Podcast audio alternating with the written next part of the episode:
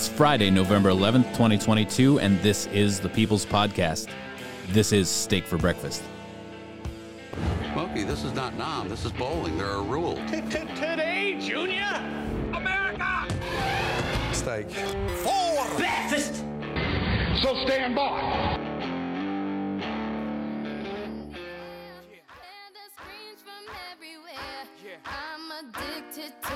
I'm ready. It's a dangerous Son. love affair. Can't be scared when it goes down. Got a problem? Tell me now. Only thing that's on my mind is who's gonna run this town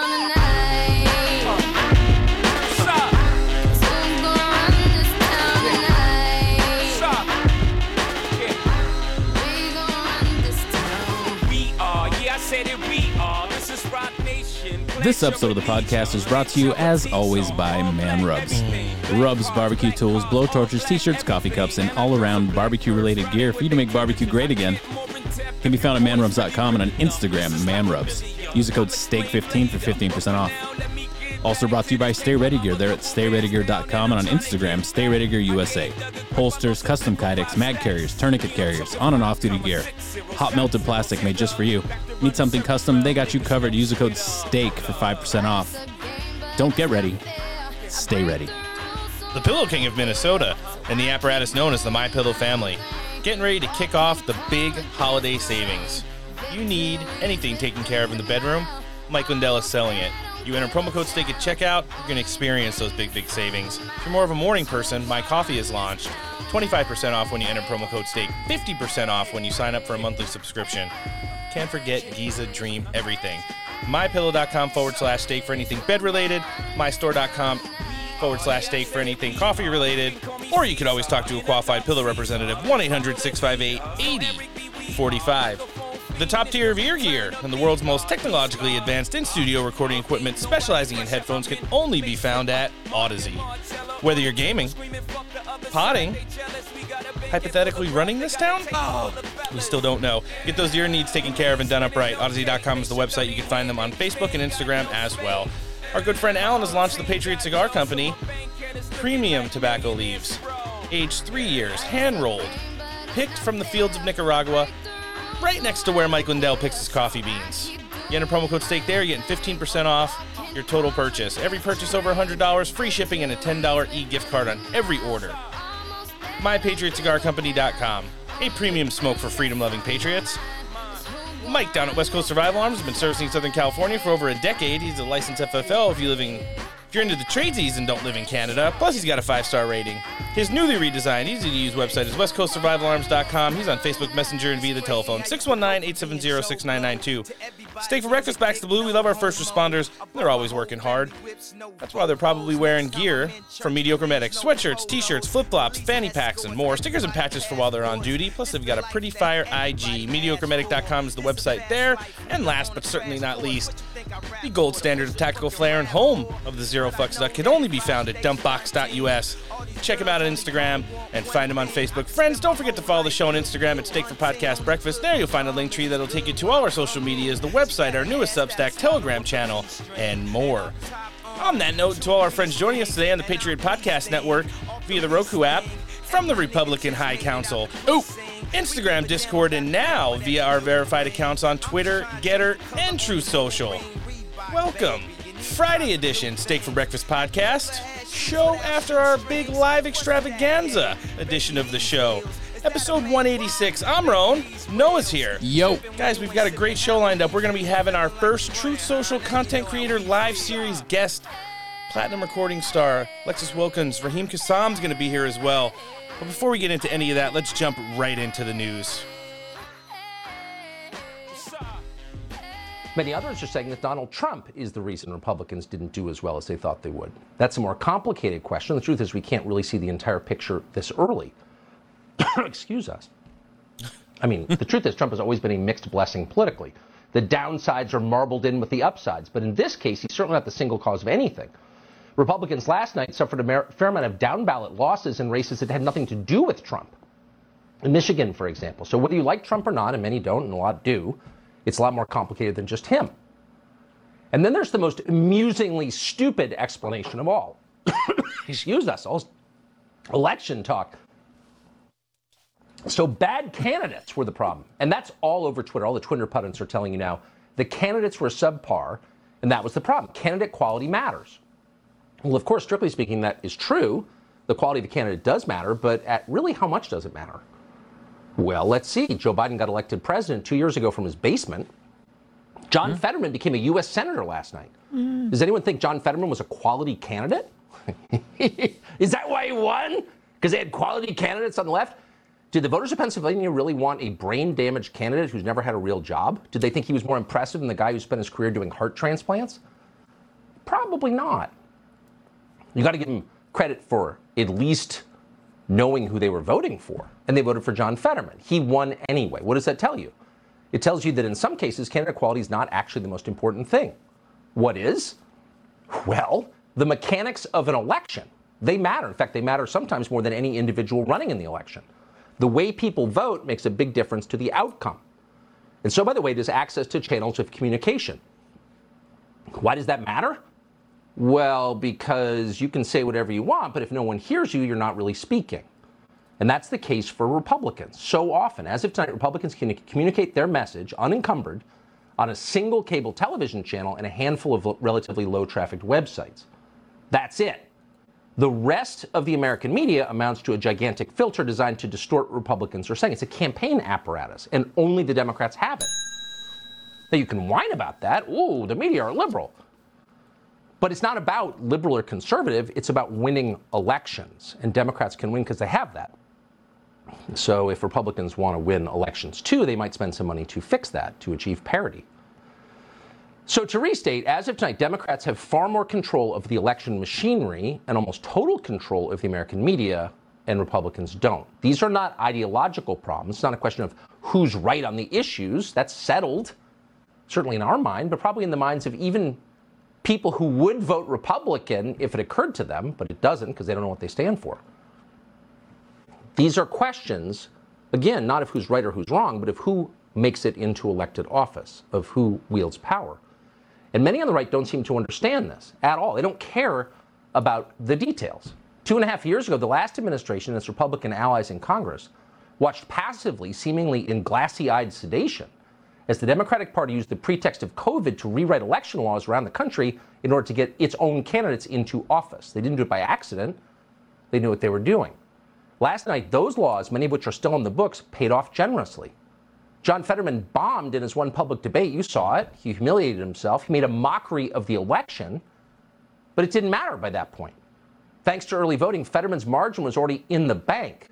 Nearly 70% of Democrats had voted early in the Pennsylvania races, only 20% of Republicans did. So, okay, it's over, but it doesn't need to be repeated. These are fixable problems. You can get your message out. You can force the other side, if you try hard enough, to agree on fair election rules.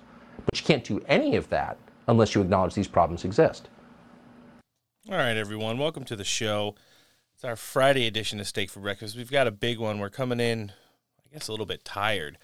Midterm election hangovers. We're trying to uh, pick up the pieces and break it all down for you guys. Uh, right off top, happy Veterans Day to everyone. We know there's a lot of both active duty and, and veterans who listen to the show, and uh, we really appreciate your listenership, but we appreciate your service so much more, dedication to our freedoms and to this country on a daily basis, and all the sacrifices that you've had to make. Everyone from the candidates we've had on this show to our vast listenership, all the veterans out there, happy Veterans Day, and thank you for your service. Absolutely love it. Also, just want to remind everybody if you're not following us, Spotify, iTunes, find Steak for Breakfast podcast, hit that subscribe button, give us a rating, uh, fair and honest rating. Uh, we don't we don't ask for five stars like some people do, but we know We're not accepting mail-in ratings yet. there you go the caliber and quantity of uh, shows we're pushing out here. So keep that in mind. Well, here we are. Uh, we had our big midterm election live show on Tuesday night, and here we are on f- Friday morning here on the West Coast, and we still don't have any of the results that we didn't have for the most part. Weird. So weird. Um, supposedly the most freest and fairest election system in the, in the largest developed country on the planet. Um, still can't figure it out in states that would imagine that change the balance of power in the House of the Senate We are currently sitting in the U.S. House of Representatives 211 Republican to 193 Democrat. There's 30 some odd House races still out there, including Joe Kent's. Uh, they're doing the same thing with him that they did uh, in the primary election season. We've been talking back and forth with the campaign, Joe himself, uh, and he's assured us that he feels great about that. We also saw some, I guess you could call it funny business in places like Lauren Boebert's district, but uh, it looks like she's going to be able to get over the finish line with a win there. When it comes to the Senate, I mean, we're at 49, 48 Republicans right now. We still do not have final results on Adam Laxalt in Nevada. We don't have final results on Blake Masters in Arizona, nor do we have uh, final results on, on Kelly Tshibaka, which, believe it or not, is going to uh, take nearly a month to get to round two. Seriously? Yeah.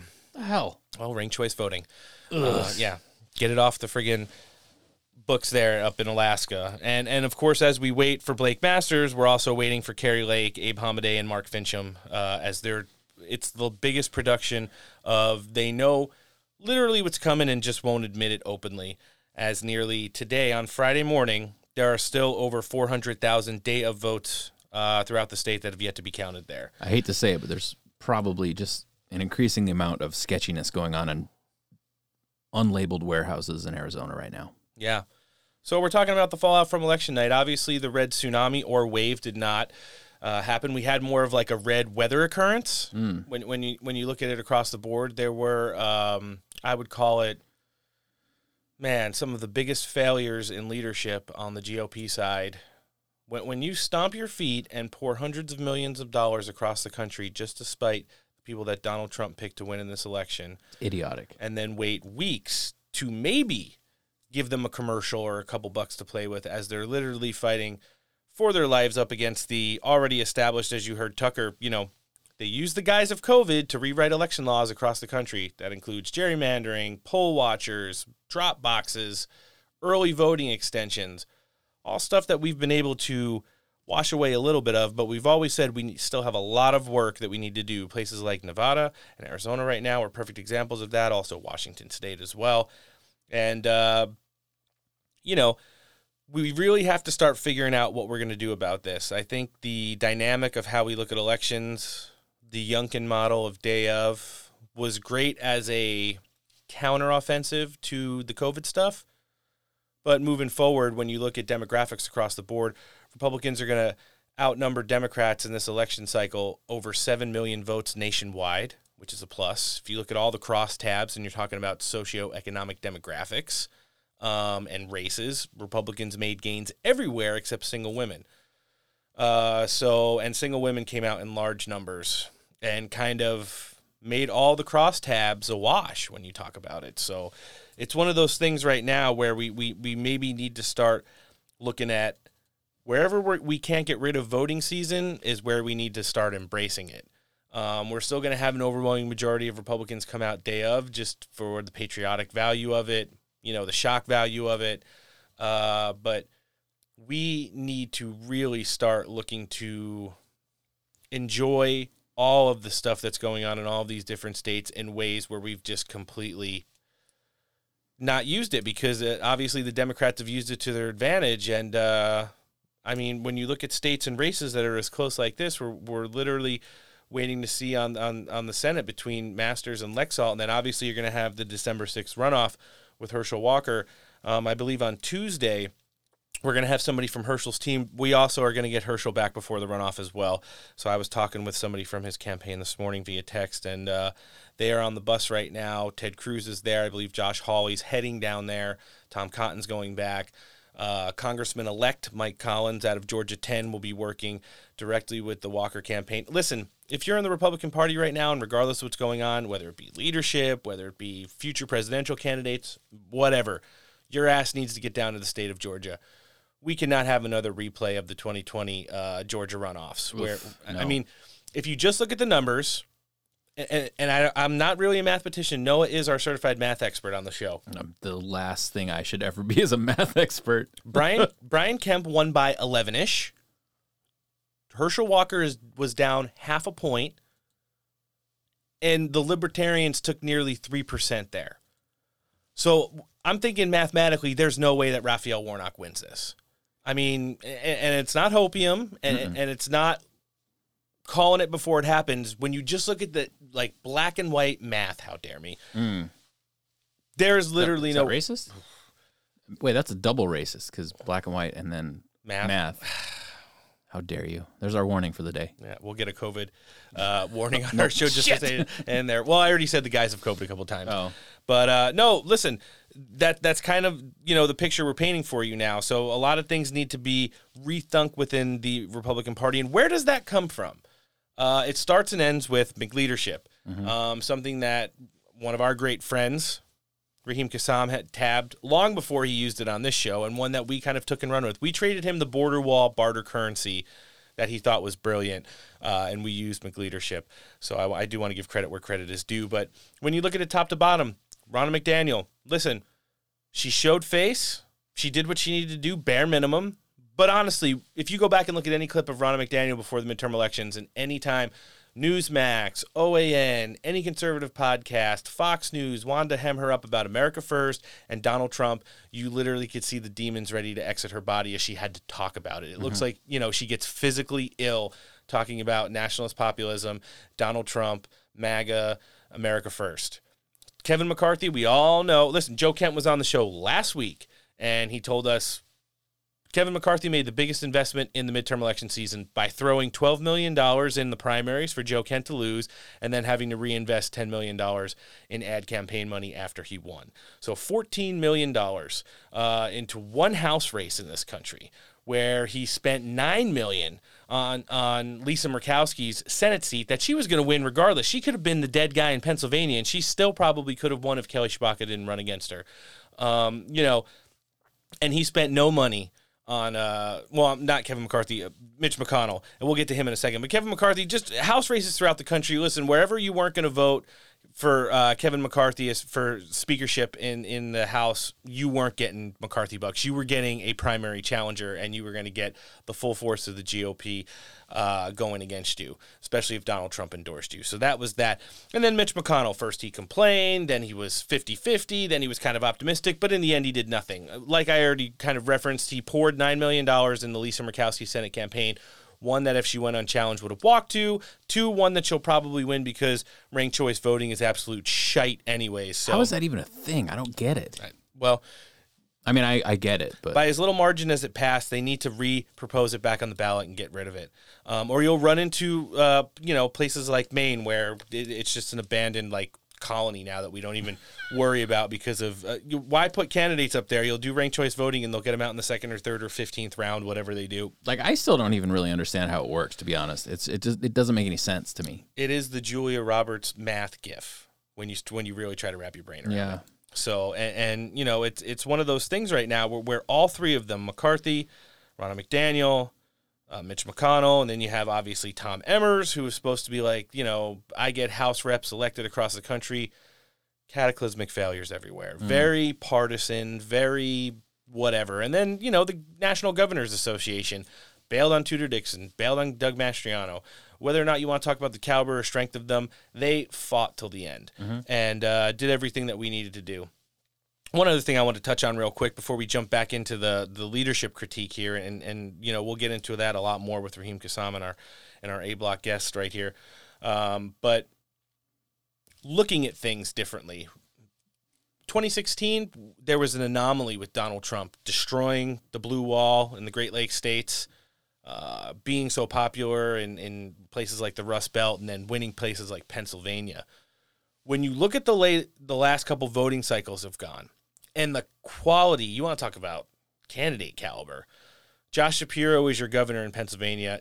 John Hobo Shrek Fetterman is your United States senator from there. God, like there should just be like somebody needs to just launch a reality show about him just doing his job now. Like people would watch it. Just I mean, it's like watching a you know you're driving past a car on the freeway that's on fire with people burning. You're like you can't help but look. Alex Jones had a hot take on him today. Spoiler alert: stay around for the after credits because I've pulled it.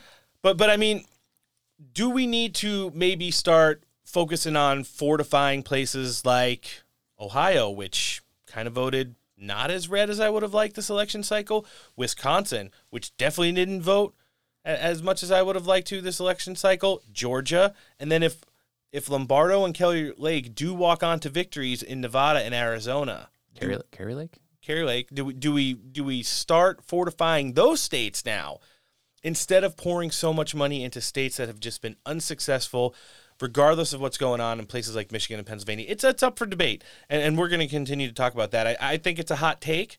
I, I think there's a lot of people because of how proud Keystone Staters and Michiganders are are going to say hell no, but you have to start looking at the writing on the wall. Mm-hmm. I mean, what does your state legislative look like? What does your governor look like? You've elected like the guy who ruined Pennsylvania at, as the top cop to now be your highest elected official in the state.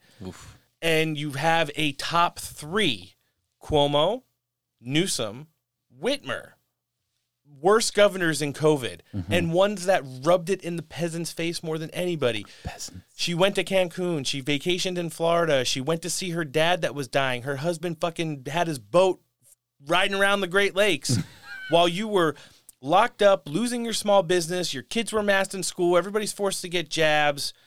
And there's state infrastructure that's just falling apart. Not only mentioning that, that's one of the battlegrounds, not for elections, but for the sexualization of children, which you're now going to lose a major battle on the forefront of that on. Anybody that went to Florida during all that stuff, I mean, given the fact that they're supposed to hate Florida and Florida is the model for what you shouldn't do, quote unquote, anybody on their team that went to Florida should just be automatically hamstringed. Just you're done.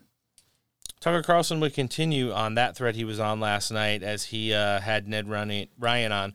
And uh, I thought it was good talking about leadership and whatnot as we get into this. Let's check this out. number of significant Republican candidates around the country. That would include Blake Masters in Arizona, Donald. Bolduc in New Hampshire, for Loved him. example, who seem to have been defunded by the Republican Party in Washington. Huh, why is that? Something's going on here. Ned Ryan might know what is going on here. He's the CEO of American Majority. He joins us tonight. Ned, thanks so much for coming on. So, maybe I'm just being paranoid, though I'm not sure you can be too paranoid at this point, but it seems like a lot of the candidates who are challenging the most basic orthodoxies of Washington, views that are not shared by the majority of Americans, people who actually want to make this a representative government, are getting shafted by the funders in D.C. Is this happening? It's absolutely happening. I mean, Mitch McConnell's Senate Leadership Fund just pulled $8 million worth of ads out of Arizona. And Tucker, I remind people that the Emerson poll that just came out recently shows Blake down by two points uh, against Mark Kelly, who's only at 47%. It's an eminently, it, it's, it's a winnable race. And I would, I, I think one of the reasons they're doing this, Tucker, if we're being honest, the GOP establishment, establishment is not putting America first. They don't want America first. It's Washington first, and, and America maybe eventually. And you look at this this behavior, it's it's by sociopaths. You can only look at this. Mitch McConnell would much rather lose races than have America first senators in the Senate because he's petty, he's vindictive, and he despises the base. And that's the only explanation. I think it's the real explanation as to why he's pulling funding for funding for Blake Masters and others. He would prefer to be in the minority. He's playing games. Tucker, let's be clear. He's playing games with the future of this country because he is petty and vindictive. And he hates Donald Trump. I mean, that's the fact of the matter. Uh, the entire GOP establishment leadership, you know, unit. I mean, I guess apparatus.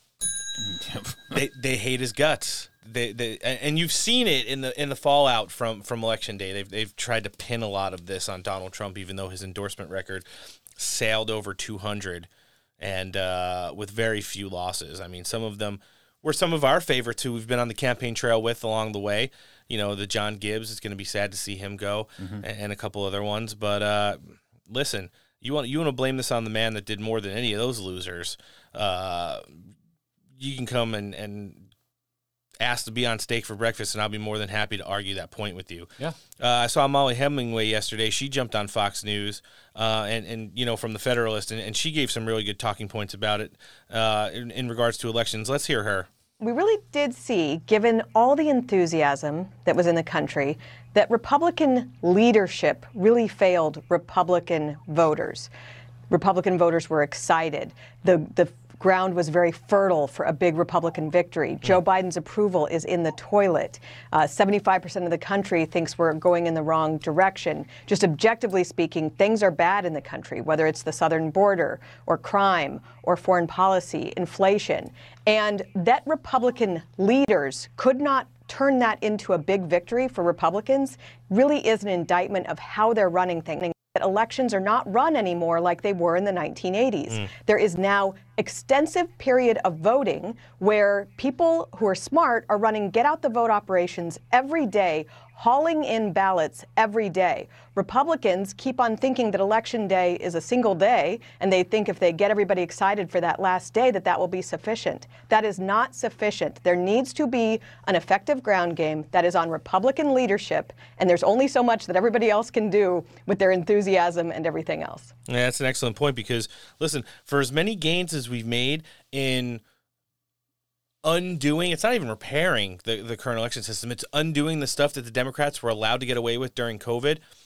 We, we now have a year and a half to fix it again before we have a presidential election. And uh, listen, having some governors win, like Ron DeSantis, hopefully Kari Lake, uh, Joe Lombardo, is going to help, especially in battleground states. Believe it or not, Brian Kemp, it's going to help. You know, we didn't see as much funny business uh, or, or allegations of it in places like Georgia. Now, places like Alaska, which is usually a Republican stronghold, we may never get the candidate we want there again. We may just get the cookie cutter establishment douchebag because of ranked choice voting until they get it back on the ballot and voted out. It, it passed by 1.2%. It's very viable to be able to get it off, especially if people are going to be unhappy if Lisa Murkowski wins, Sarah Palin loses. Uh, you know, and that that's just kind of where we're at. Um, and and the backtracking and finger pointing, it, it, it was at uh, elevated heights over the course of uh, you know the days following the midterm election on Tuesday. Uh, I saw Ronna McDaniel. She's going around. Also, I mean, everyone has called for her head, and they've asked for. You know, I I, I think Lee Zeldin would be an amazing candidate to be the GOP chairman um, because of how bad she's done and how understanding it seemed that he was uh, based off of all this. But um, you know, it, it, it's interesting just to see these. Well, here we go. You want to talk about how we were feeling on Monday and, and at the beginning of our live show on Tuesday, and how Ronna McDaniel's talking now. Listen to this. Listen, I, I we never used the word red wave at the RNC because we knew the map had shrunk. There were less competitive seats because of redistricting, and we picked up 14 in 2020, and everybody forgets that. But Republican governors were overwhelmingly reelected last night because of what they did in the pand- pandemic, because we did have a message. We kept our schools open, we kept our economies humming, and from Florida to Ohio to Iowa, across the board, we didn't lose a single Republican governorship. And the wave did happen because we are waving goodbye to Speaker Nancy Pelosi. That's what you want to hang your hat on. Mm. We're literally fighting for the slimmest majority right now in, in the House, and, and there is a 50 50 chance that we will have a 50 50 Senate come January because of their mismanagement, their loathsomeness for Donald Trump, and disdain for him and everything that he did uh, over the course of this election season. And, you know, the blame has even shifted to Donald Trump as well. Is like I let. It, I mean, everybody's seen it. You know, Donald Trump's put out quite a few truths. We're going to get into those later, of course, and, and start talking about that. But you know, everybody's starting to dogpile on him and, and make this seem like uh, things that were not okay in the election and, and things that he really doesn't have control over. Um, you know, like from the Republican leadership standpoint at the establishment level, you know, like the ones who work in those offices, like the Kevin McCarthy's, like the Mitch McConnells. Um, you, you know, I don't know. I don't know how you pin stuff like this on him. It doesn't make any sense. Uh, if you didn't like the way he did things, then that's one thing. And believe me, they're very open about that stuff. But if you don't like the fact that you know he's out there endorsing people that you don't, well, that's not really. You don't have anything to say about that. I mean, these people ran tough primaries, and you know these people went to war for America first, and and in the most parts, you know, they uh, held the line. Uh, what what happens on election days, and, and because the Republican establishment and the GOP don't have boots on the ground to realize what early voting looks like, what all of these things that go into drop boxes and ballot pickups and stuff. It's and we're not talking about voter fraud. It's just the way that that things are set up now.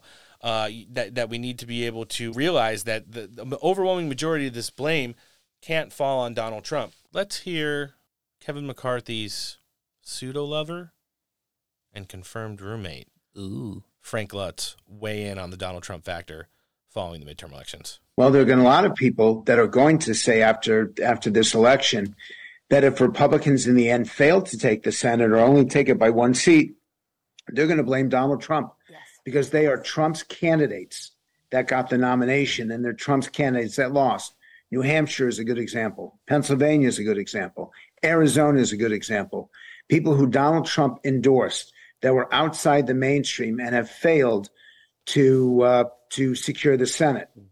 Uh, on the House side, it was Kevin McCarthy's candidates, much more diverse, much uh, uh, who looked much more like America. There is a difference between the two people, and I think that Trump is going to take an awful lot of criticism in the next week before he makes his announcement. And the one candidate that did particularly well, the one candidate that looks really strong right now for 2024 is the Florida governor, Ron DeSantis. If DeSantis gets into the race, Donald Trump is going to be uh, is going to be hurting. Me. Oh. I was going to say you went through the entire cold open without hitting the Garrison. He had a couple Garrison like statements in there, but uh, we'll give you a pass. There's a lot more news to do. Yeah. So that's kind of where we're at. And and we're going to get into Trump and DeSantis. It is not top ticket or top of mind really on Steak for Breakfast. It's going to be what it is. We're going to read truths, we're going to hear tweets, and we're going to get into uh, all that stuff. But there's a lot other, believe it or not, we're going to have midterm election roundup for our News One because, like we said, there's still races that aren't called. we'll touch in on a couple campaigns with big. Uh, big victories and, and, and some of their speeches. But before we get into any of that, we're going to start to break down the entirety of what our show is built on today with one of our absolute good friends and great guests who uh, we're excited to be having back. Joining us first on the show today, he's the editor in chief of the National Pulse. He writes one of the best Substacks out there. He's a great friend, Steak for Breakfast enjoyer, Mr. Raheem Kassam. Thanks for coming back on with us today. What do you mean one of the best Substacks out there? Ooh. Damn it. We, we won't do it ever. How's everything going with you, sir? Yeah, I'm starting to become interested in politics again. I've been Um, I've been watching and loving every second of it. I haven't been texting you as much as I usually do, only because I see you like it's gone past the toe. I think you're like a majority of the foot back into the pool right now. it's it's just finally interesting again, you know, and and it's interesting because uh, this this cycle has has once again showed us that if uh, Kevin McCarthy and Tom Emmer and these guys are allowed to to run elections, uh, that not only do the results not necessarily tally with the expectation, um, but also when you look at what's going on in Nevada and Arizona right now, there is nothing.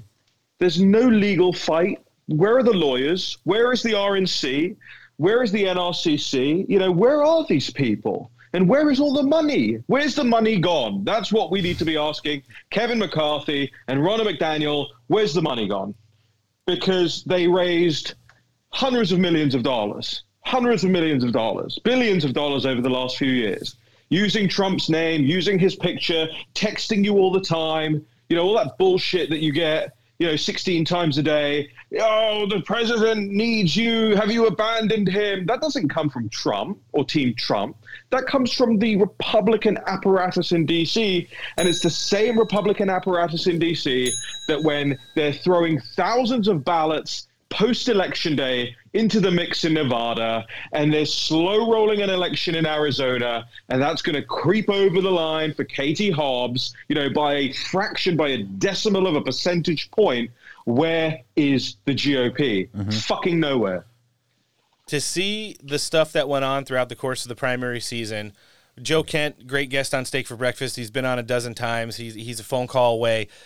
To have him talk about the twelve million dollars that was spent to make him lose, and then have to reinvest. I mean, Kevin McCarthy made overall fourteen million dollar investment in, in Joe Kent's campaign. Only two million of it for him, and that came long after he needed that. And uh, he's in a fight for his life right now too. I was texting him this morning. He says still feels great about it, but you know, at the same time, uh, shouldn't be this way um, you know, where, where he has to make up like two and a half percentage points of the last 55,000 ballots coming in. Day of, of course, uh, to get over the finish line and be the next congressman for Washington 3. You mentioned Kari Lake.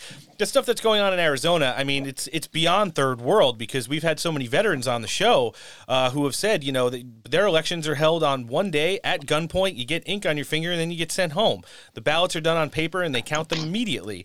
Uh, we've seen things a little bit more modernized, like we did in Florida over the course of the election season but that that's been a couple years coming and and really cleaning mm. out some of the mess that the drop boxes, the length of time, uh, you know, how you could vote early, who is eligible for an absentee ballot, and stuff like that. So we've seen it work in some states, but when you talk about places like Arizona and Nevada, it's just like the absolute garbage can of, of, of the world when it comes to anything uh, election related. And, you know, I, I, I know this is, a lot of this is to take the wind out of sails of candidates, and it's such a divided, uh, deciding swing state in, in some hmm. contexts mm. as well. But it, it's just like so many people see it. I just don't know why nobody, like you said, where are the lawyers? Where are the people really threatening with the mega lawsuits right now to absolutely crush who is ever continuing to allow like this absolute grandstanding to continue?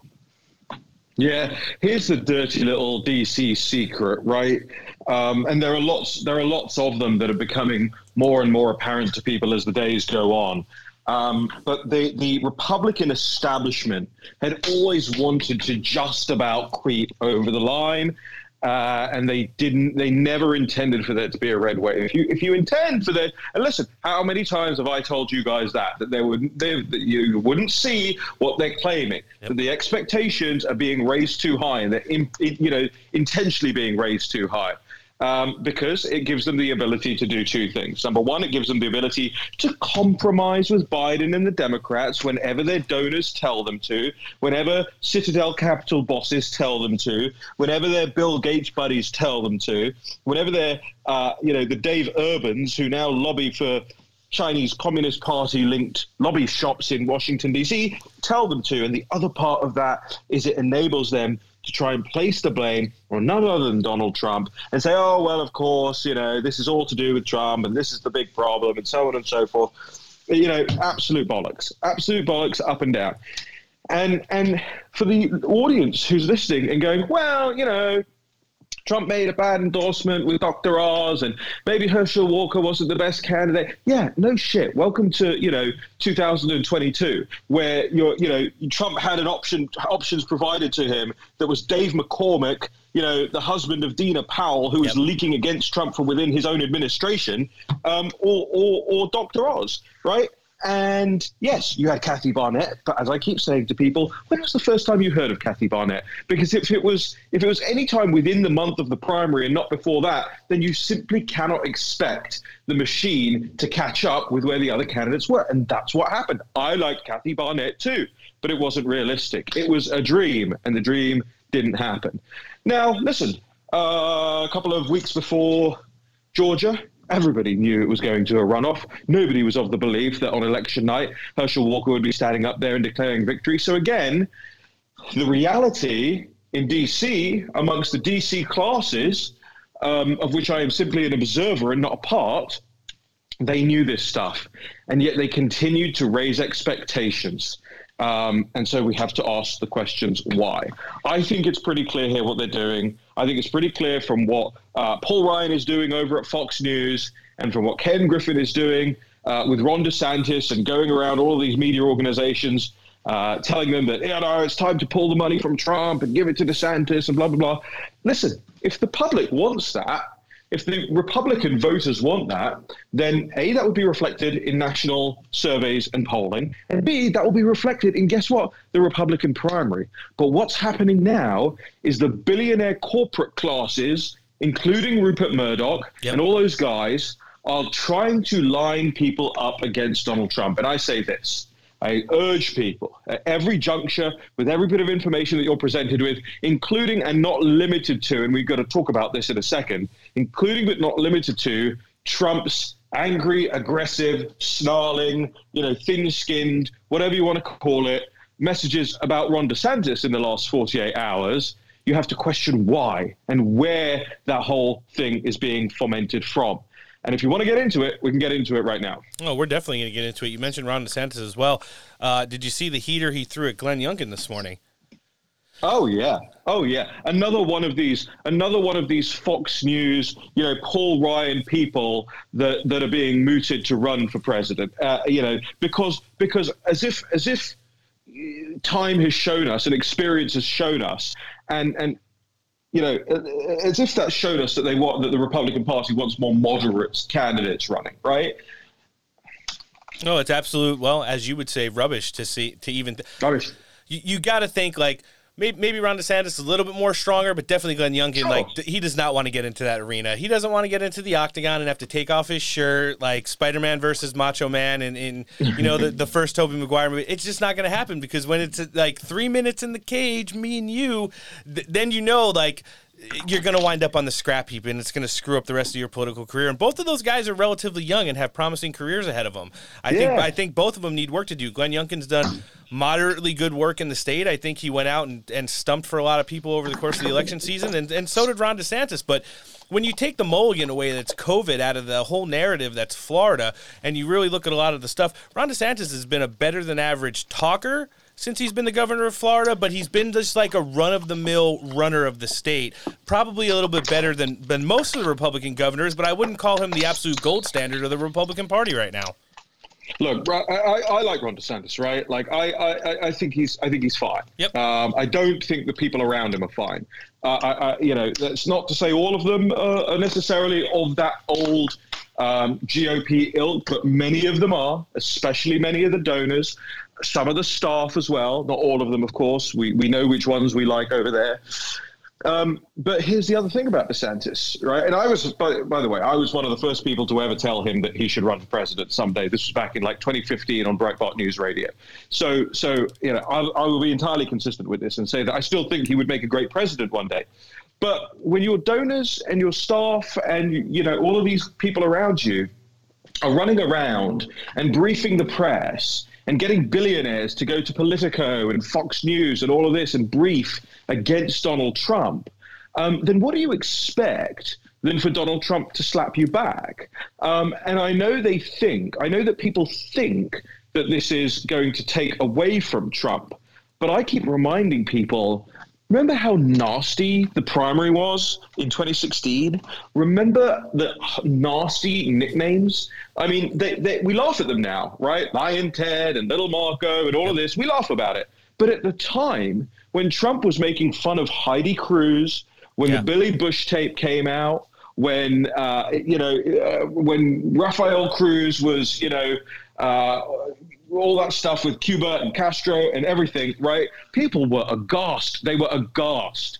They thought this is the end of the Republican Party. Donald Trump's going to bring the whole thing burning to the ground alongside his mean tweets.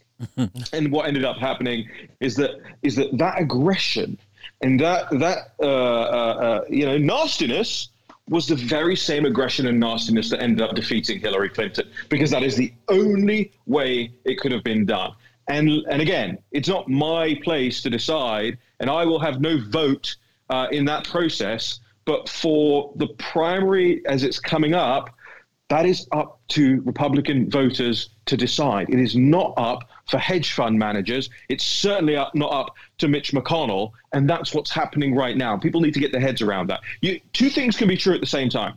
You can, you can, well, lots of things can be true at the same time, right? You can like Ron DeSantis, as I do. You can like Donald Trump, as I do. You can dislike some of the messages that are coming out from Trump, right? At the same time, but you can also realize who is setting you up for failure here. And, and that is what we call the McLeadership, right? That is that is McConnell, McCarthy, McDaniel, you know, and and, and in their in their Mickey GOP's dollar menu, right? Because that's what their candidates amount to. Yep. No, it's it's the truth, and uh, that's what the next thing I wanted to touch on you with. Where do we go from here? We saw last week heading into the midterms, everybody was kind of like lining up, but then the way things have gone over the course of the last few days since Tuesday, we're seeing a lot of rumblings coming anywhere. Josh Hawley has come out extremely hard, uh, talking about you know the Senate vote that Mitch McConnell wants to have next week before Herschel Walker's race is going to be done. Who even knows if Nevada or Arizona will even be called by by Friday or, uh, or by next week when Mitch McConnell wants to have the vote for Senate leadership next year? You thought that we were only going to see maybe an Emmers versus Banks for Republican whip in the House, but now Matt Gaetz has put his foot down, and it seems like he's got a pretty growing delegation behind him that's going to you know, basically say if, if Kevin McCarthy doesn't have the votes on, on the House floor, then they're not going to get behind him and they're actually going to gum this whole situation up. There looks to be where they want to have a Ron DeSantis Donald Trump civil war, they're actually enacting one on themselves by the results of the mismanagement that came from this midterm election cycle. Okay, so so the way I described it to uh, a friend of mine on the telephone earlier um, was that was that the, the avalanche has already begun and and it, it was always going to begin immediately after the midterm elections. That's just the nature of your politics nowadays. And if and if you don't have a strong enough stomach for it, you know, make yourself a chamomile tea, wrap a little blanket around yourself, and hide in the corner for the next two years because it's going to get even dirtier. Right. So the avalanche has already begun. The the job of the serious analyst, the sane-minded, the sober at the moment, is to try and channel it so that it doesn't destroy the village beneath right? But that you can use the the impetus and, and the and the um, momentum of that to actually go after your real opponents and enemies here, right? You can harness the power of this avalanche that is hitting the GOP right now, and. Yes, you're absolutely right that the fight will be going on in the circles that the McLeadership don't want it to go in, they see that as necessary collateral damage on themselves, but something that they can control. I believe it is incumbent upon every MAGA person out there to make sure that they cannot control it and they lose control of it, and that they have to reckon with these hard questions like where the hell are the lawyers in these states that are still counting and still finding ballots and Washoe County CCTV goes off, you know, on election night and so mm. on and so forth. Where are the challenges? Because they're less prepared for it this time than they were in 2020, as if that was even possible, as if that was even possible. They are less prepared this time than they were two years ago. And the other constituent part of what you have to understand about this civil war at the moment is when I say the avalanche has already started, you have to understand the money interest here. And the money interest is that there are there are too many consultants, there are too many jobs on offer, there are too many. Um, social media firms and uh, you know every ad firms and all of this who desperately want the business from all of these different candidates, and they'll take one if they can get it, and they'll take all of them if they can get it too. Yes. Whereby they won't let this calm down. It will never calm down because there's too much of a money motivating factor for the fight to be had right now. And everybody can scream, can't we wait until Georgia is over, until they're blue in the face? You tell it to the people who rely on these fights to the tune of millions upon millions of dollars a month to pay for their homes, their fancy cars, you know, their dinners at, at, at, Joe's or the Capital Grille or everything here. You tell it to them, hey, we can wait until Georgia. They will laugh in your face. And so you, you don't have an option there. You are living a fait accompli. The, the, your job now is to figure out how to channel that avalanche rather than try and build a wall to stop it because you ain't stopping it. No, we certainly aren't. Do you think, personal opinion, that anybody from the McLeadership is held accountable at, at, in regards to not holding a leadership position moving forward? Will they find people to challenge Mitch McConnell, Kevin McCarthy, even Steve Scalise and Ronna McDaniel? Ronna McDaniel has we've been saying it since day one she needs to go. And this is like a, a resounding uh, just steaming pile of dung on her record uh, this election cycle.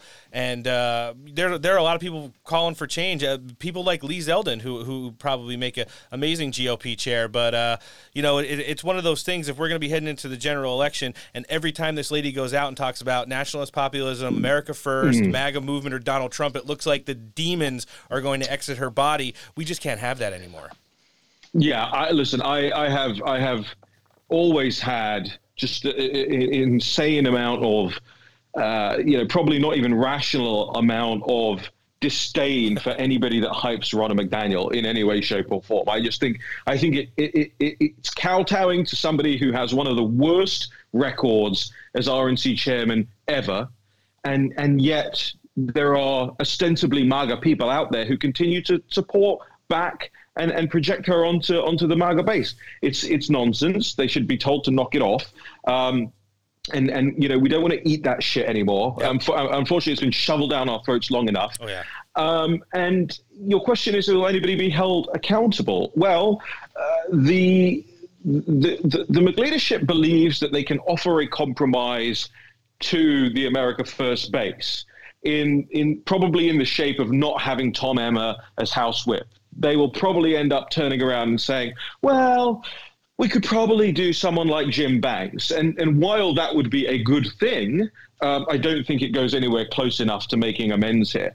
The problem is they, they now have to keep this fight in the news cycle because as soon as this fight between Trump and DeSantis is out of the news cycle, the real fight inside the GOP and for the top of the GOP will be laid out to bear for everybody to see and they just simply cannot afford for that to happen. Because because if the if the, if the ordinary people who you know I, appreciate that there are lots of ordinary people who listen to this podcast, but for the for the hundreds of millions of ordinary people around the country who may, you know, go out and vote once in a while or send a check to a political candidate once in a while, but they're not really listening to political podcasts and they're not really watching the political news every night and they're not listening, they're not reading my Substack if they were to find out where their money had really gone and where their support had really gone, well, you know, you, you, you might have something uh, akin to a mass demonstration outside, you know, the RNC in DC.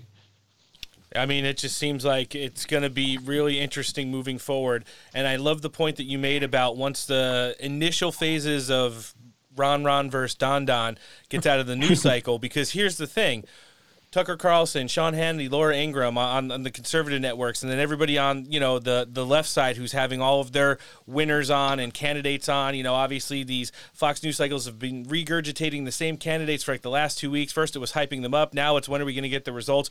When those guys go and you start bringing on sitting congressmen, it's going to be interesting when Tucker, who could get anywhere up to like four and a half million people a night, start bringing on Matt Gaetz, Chip Roy, Jim Banks, and friends every night to talk about how Ronna McDaniel, Kevin McCarthy, and Mitch McConnell need to go. It sounds like, you know, Rick Scott's been at the forefront of this, but now you have people like Josh Hawley and Ted Cruz, you know, calling for impeachments, calling for change in leaderships, going down to Georgia and working with the America First candidates and all over the country.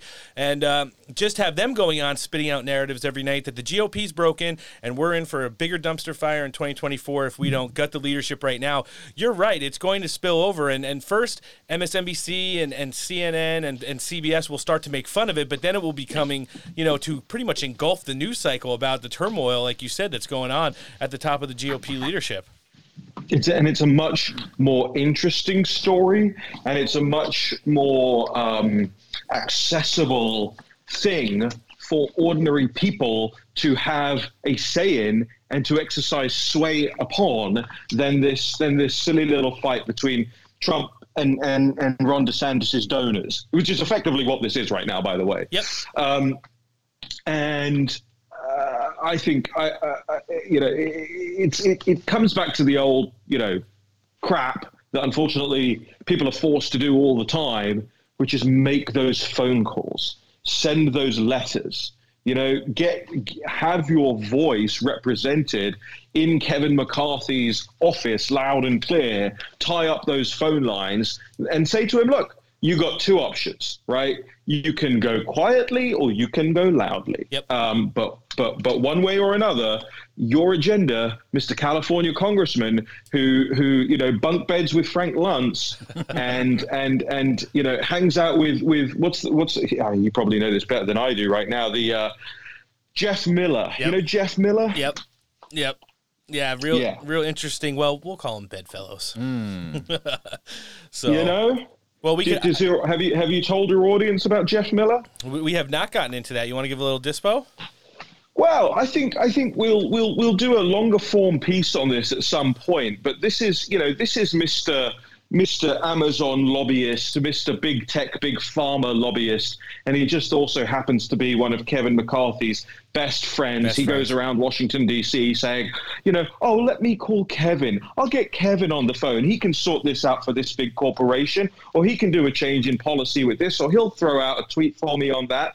Politico recently actually did um, kind of a kind of a hype piece about Mr. Miller, which shows his influence with Kevin McCarthy. But uh, I think people should take this as an instructional article about where not to trust, where not to place any trust. Uh, it goes so far as to say, unfortunately, right now, that even if you're a mild mannered, uh, wait and see type, uh, Kevin McCarthy is irredeemable. Yes. He is irredeemable as a leader. Get it, get it out of your head that you can steer him to your direction. The only place you can steer him is to the scrap heap of history. Yep. That's what we've been saying for a long time. We, we we get a lot of this narrative off of obviously a lot of the stuff that you've shown us over the years, Raheem. What's coming up next for you at the National Pulse? What do you got going on over there? Uh, obviously, your Substacks are coming out at all the time. Very informative. We try to share them across all our social medias. After I read them, I kind of give a little dispo and put them out there as well. Just trying to get more subscribers for you because uh, listen, if the narrative you were putting out there was off base or severely opinionated to the fact that it took away from the context, but it's the context that I think our listenership uh, likes reading about yours the most. Well, I appreciate that. You know, I not to toot my own horn here, but um, you know, we just uh, moments ago had um, President Trump sharing out uh, our National Pulse article from yesterday on this topic. Awesome. Um, I, I happen to know that that he is also a reader of the Substack from time to time. Um, uh, you know, I was at Mar-a-Lago last week, uh, or this week rather, earlier this week. Feels like such a long time. Yeah. Um, observing what was going on within within his sort of inner circle uh, and figuring out figuring out what's going on there from a from a professional perspective and a professionalization perspective. Um, and you know, we we continue at the pulse to. I suppose I should come up with a term for this uh, because because we're moving out of of the sort of straight process news stories now and into where I feel a little bit more comfortable, which is telling people, you know, what's really going on and like the behind the scenes information and analysis that I think going into the next two years is going to be more valuable than just than just straight news. Uh, as, as much as I as much as I have enjoyed doing this, this the straight news in that sense for so long. And so that's where we're moving with that. We've got a whole host of new external contributors who have come on board, and they'll be publishing uh, some more of them over the course of the weekend and so forth. And, um, you know, of course, you and I have our, our big plans over the course of the next few months, but we won't, we won't, say, we won't say too much about that just yet you know, little little tease for the audience there. And then the Substack, I've got to tell you, um, is is growing at a pace that I didn't I didn't uh, expect it to grow at. This last one that I did the other day was one of the, the the best read ones. I think, if not the best read one I've ever I've ever done. And it was funny because the day before I wrote that one, I actually did just a short review about Matthew Perry's new autobiography, and I thought to myself, mm, you know, I can't really publish something that that tangential immediately after my most read Substack ever. Otherwise, people are going to go, "What? What if I subscribe to exactly here?" Um, but it's it's you know it's I love I love that Substack because uh, so many people have subscribed now. We're nearly at fifty thousand subscribers on the Substack alone. Nice and and you know that means people are getting it in their email boxes every time I put something out. It's a very powerful tool, and it's a it's such a powerful tool in the sense that now I get messages from people, you know, high up people in in the political world saying, you know, hundreds of people have sent me your Substack this morning, and I'm just like, wow, that, that is that is genuinely uh, humbling, which is a which is a hard emotion for me to feel. Um, so that's where we are at the moment. Um, we got so much more coming in the next uh, in the next couple of months, as you know. So stick around and stay tuned. We certainly will be doing that. We'll be also seeing you hopefully still on our 200th episode of the show uh, in, a, in a few weeks. And, and between now and then, obviously, we're going to be sharing all of your content out there. Uh, Raheem, for people that aren't already following the National Pulse, are you on social media? Is anything you want to give out? Please do. We're going to link uh, the Pulse, your Substack, and your social medias in the uh, show description today. Yeah, look, I think that's it. Uh, you know, RaheemKassam.com uh, automatically uh, redirects to the Substack just to make it easier for people. And um, that is where we are going to end up spending more and more of our, our time. uh, you know, the external con- con- contributors and contributions will go up on the pulse. Uh, but if you really want the, the, the really cool behind the scenes stuff, get over to the Substack uh, because I've got to tell you as well that the the Substack is free for now, um, but it's becoming a it's becoming a massive massive burden on my time, and so you want to get in. You want to get in at this point. Oh, you certainly do. Listen, Raheem, thanks for taking time out of your busy schedule between the midterm elections, guys. Mar-a-Lago, and all the stuff you got going on today, plus the stuff with the Pulse. Obviously, great to have you on the show and get some fire commentary. This is the editor in chief of the National Pulse, Mr. Raheem Kassam. Thanks for joining us again on the show. Thanks, guys. Have a great one. Take care. Ron DeSantis blew the doors off last night, curb stomping Charlie Crist. A 20 point victory, the biggest Republican victory in the history of Florida. Thanks to the overwhelming support of the people of Florida, we not only won election, we have rewritten the political map. Thank you for honoring us with a win for the ages. DeSantis won the governorship in 2018 by 0.3%.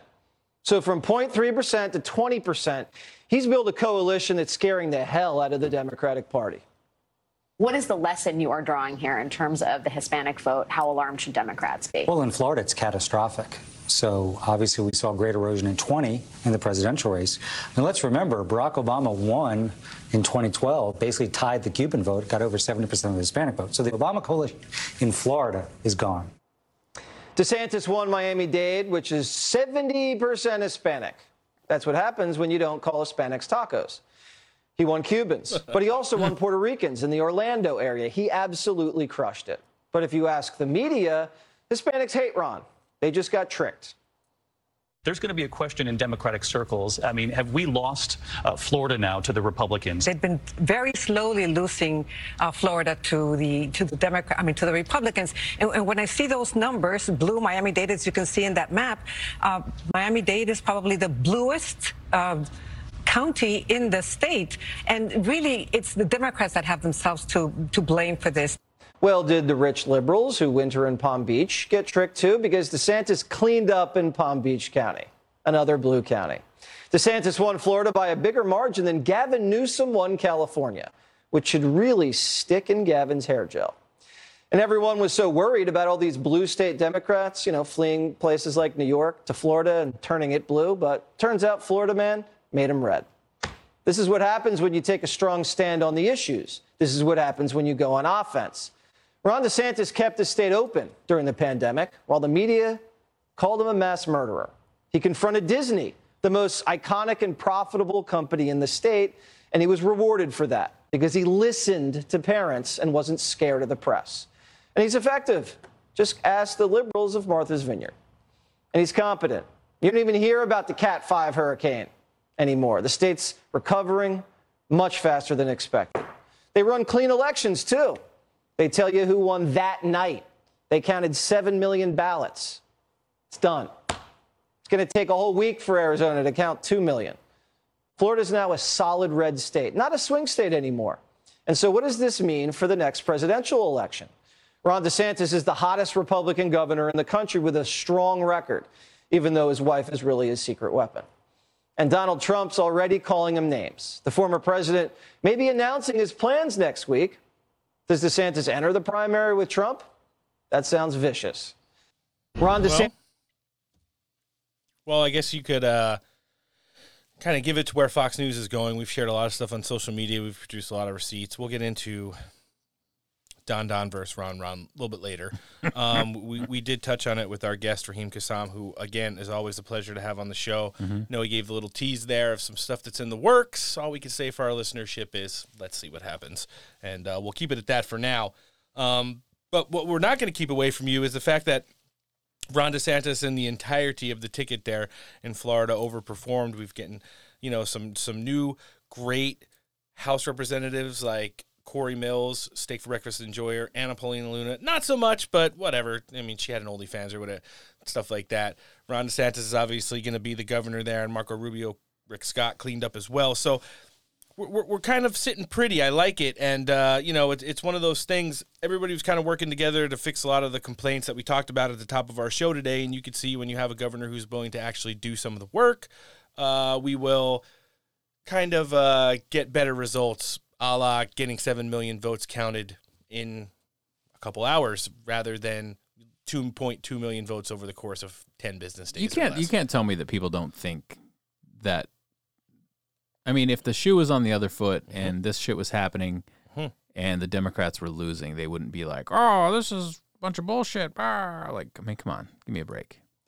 It's funny that you say that, Noah, because I did see something uh, that was pretty similar to that this morning, um, and and it's just you know funny how these things continue to work out, um, and that's the thing. Like Florida could have totally, totally been like Arizona or Nevada right now, but the fact of the matter is, is that he wanted to clean up the voting systems there and the way the electorate is ran, and he did it. Um, again, we'll, we'll remind you guys because we've had people like Anthony Sabatini on the show. We've talked to him. Sometimes Ron DeSantis needs to get the, the little bit of a nudge to be, you know, what we would consider ultra MAGA. But the fact of the matter is, is that, you know, he did a good job cleaning up the voting system there. Steak for Breakfast appreciates him and all of his duties as governorship. And, and we will continue to appreciate him as the governor of Florida, hopefully through the next election cycle, because that's literally where he belongs. I mean, if you think the work is done, it's not. And, uh, you know, we really need to take into account that we finally turn Florida back to like a red state and not a swing state, that we could start to focus, um, you know, just exactly what's going on uh, in the rest of the country now and, and use that kind of as a model. Mhm. So it, it's just one of those things you can't really hurt DeSantis for some of the stuff that's coming up because a lot of it is induced by the media. As Raheem Kassam said, you are not seeing Ron DeSantis versus Donald Trump right now. You are seeing Ron DeSantis's advisors, his handlers, fighting with Donald Trump on social media right Yeah. now, getting and leaking into their contacts in the mainstream media. And and you know, that's not really what we want to have to focus on right now. We've got two Senate seats that are up for grabs in Nevada and Arizona right now. And uh, you know we'll we'll hear we've got some breaking news on and during our show time, which is early afternoon on the West Coast, about Kari Lake, and uh, you know we've got the runoff coming on December sixth in Georgia, which I think is, is probably going to be the uh, power for control in the Senate after we get these results coming in here soon. Uh, Ron DeSantis gave quite a decent victory speech. Uh, he, obviously, he was enthused for the work that he did and the job that they got done in Florida. As we're doing midterm election roundup now, let's hear from the governor of the Sunshine State. You know, over these past four years, we've seen major challenges for the people of our state, for the citizens of the United States, and above all, for the cause of freedom. We saw freedom in our very way of life and so many other jurisdictions in this country wither on the vine. Florida held the line.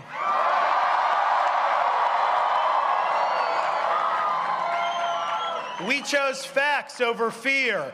We chose education over indoctrination. We chose law and order over rioting and disorder. Florida was a refuge of sanity when the world went mad. We stood as a citadel of freedom for people across this country and indeed across the world.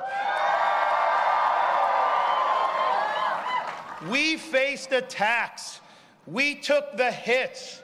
We weathered the storms, but we stood our ground. We did not back down. We had the conviction to guide us, and we had the courage to lead. We made promises.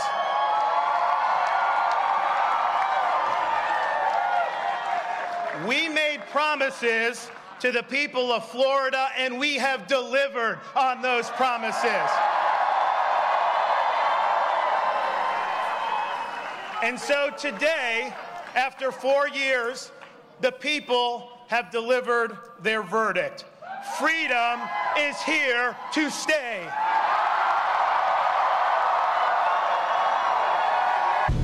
That's kind of where you would think that someone like Ron DeSantis, who ran a good campaign and increased his uh, overall winningness by 19 plus points in the course of a term, would would be at emotional and ecstatic celebration, uh, to say the least. And I think it's it's good for the country to have good governors. We we hopefully will be adding some more. Obviously, you've heard Ronna McDaniel outline several times on the show already that you know one of the big crown jewels of the midterm election season for the establishment GOP leadership is that they didn't lose any governorships. But I mean, for the ones that we are hopefully going to be adding here, um, you know, it, it, it, was a good job. So I, I just think that uh, you know when you when you start to break it down and and seeing the fine things, the the fine print of things, like Raheem said, this is going to at some point in the near future be ushered out of the uh, news cycle.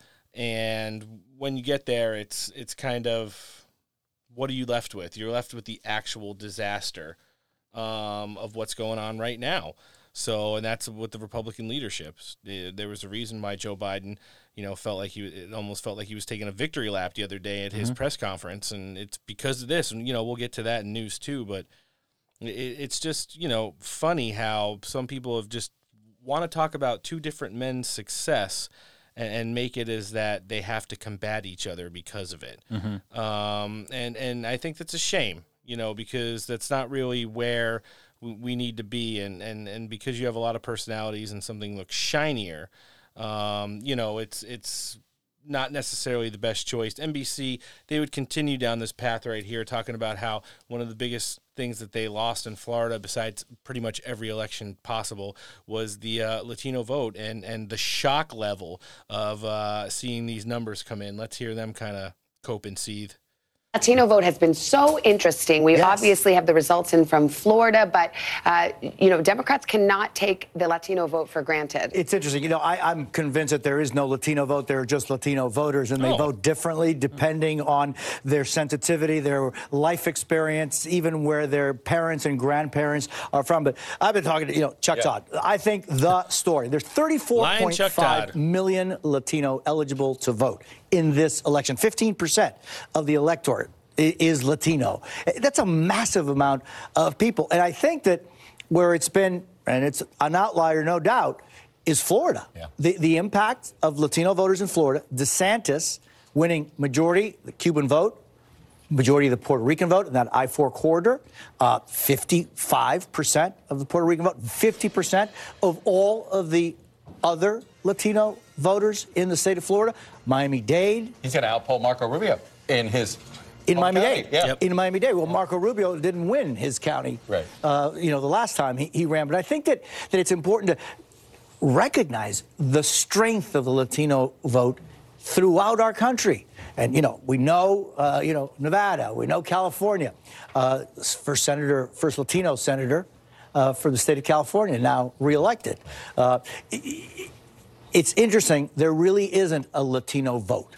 But, but, it, but is Florida now a solid red state? Seems to me like it's a solid. No longer a swing state. It's a solid Republican state for now, but it's more a DeSantis state. Yeah, I agree with you on that. And DeSantis, you know, Jose, I had a Democratic consultant say to me, I, "I'm tired. We we got to stop." Putting Latinos in a box and trying to like treat them as African Americans. That, that, that there's one issue that will somehow unite. That Latino voters are are just what Jose said. Stop trying to single them out. Instead, whatever you're pitching swing voters, pitch that to Latino voters. That demographics and just like the same thing, how we carve up the white vote in those different buckets. that's how you. The Latino vote is no different. Oh my God! wow. Yeah, the stuff they're allowed to get away with on uh, fake mainstream media news. No, but it's Can you like, imagine saying that on the other side? They would just they would rip us apart. They certainly would, and it's a shame, but you know that's that's kind of where they're at. Yeah, they they want to talk about human beings as like living crosstabs, and it's it didn't work out for them this time. But I mean, let's see, open borders, rampant crime, record inflation, energy crisis. Mhm. They're teaching your kids how to give hand jobs in school, and if they want to cut off I their mean, that's a uh, useful. That's a useful skill. Sorry. It helps in the job market. Ask Kamala. Stop. Mm. They're also uh, what are they doing? Oh, if you want to get your your genitals or or other apparatuses on your body cut off, they're going to do that and not tell you about it as parents.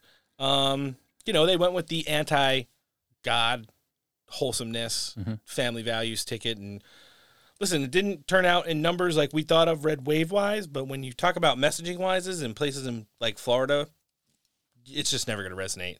uh, vagina hats and um, how dare you just is never going to be something that you know the Latino vote is going to curl up to. We al- we also saw it in, in some components in Texas. Uh, you know, only one Monica De La Cruz steak for breakfast enjoyer, Mhm. uh, Mayra Flores steak for breakfast canceller twice, and and forgot yeah, about that.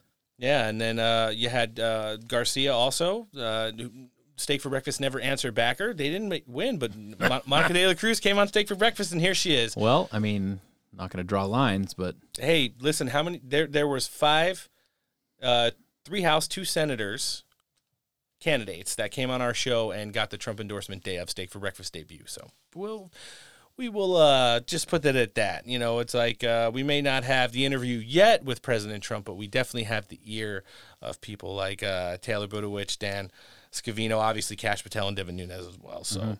you know, we'll just keep uh moving it right along. You want to talk about Trump W's on election night? We saw another sitting congressman uh, ushered out the door because he was absolute garbage and uh, looked like an idiot in their debate. And we're talking about Ohio's Tim Ryan. We're going to have a new MAGA senator there, J.D. Vance. Let's hear part of his victory speech. on, on a scale of one to Fetterman, how bad was his uh, Debate performance, Hmm. probably three Fettermans. three Fettermans? Yeah. Oh man, we, we just start something new. there we go. Get the Fetterman counter going. Let's hear J.D. Vance. Really, I, I cannot say thank you enough. I cannot express, possibly in words, how grateful I am. First to the people uh, on on this stage with me. And I just want to say, uh, you know, you can't do this without your family's support, and especially my beautiful wife Usha. Thank you so much for letting me do this.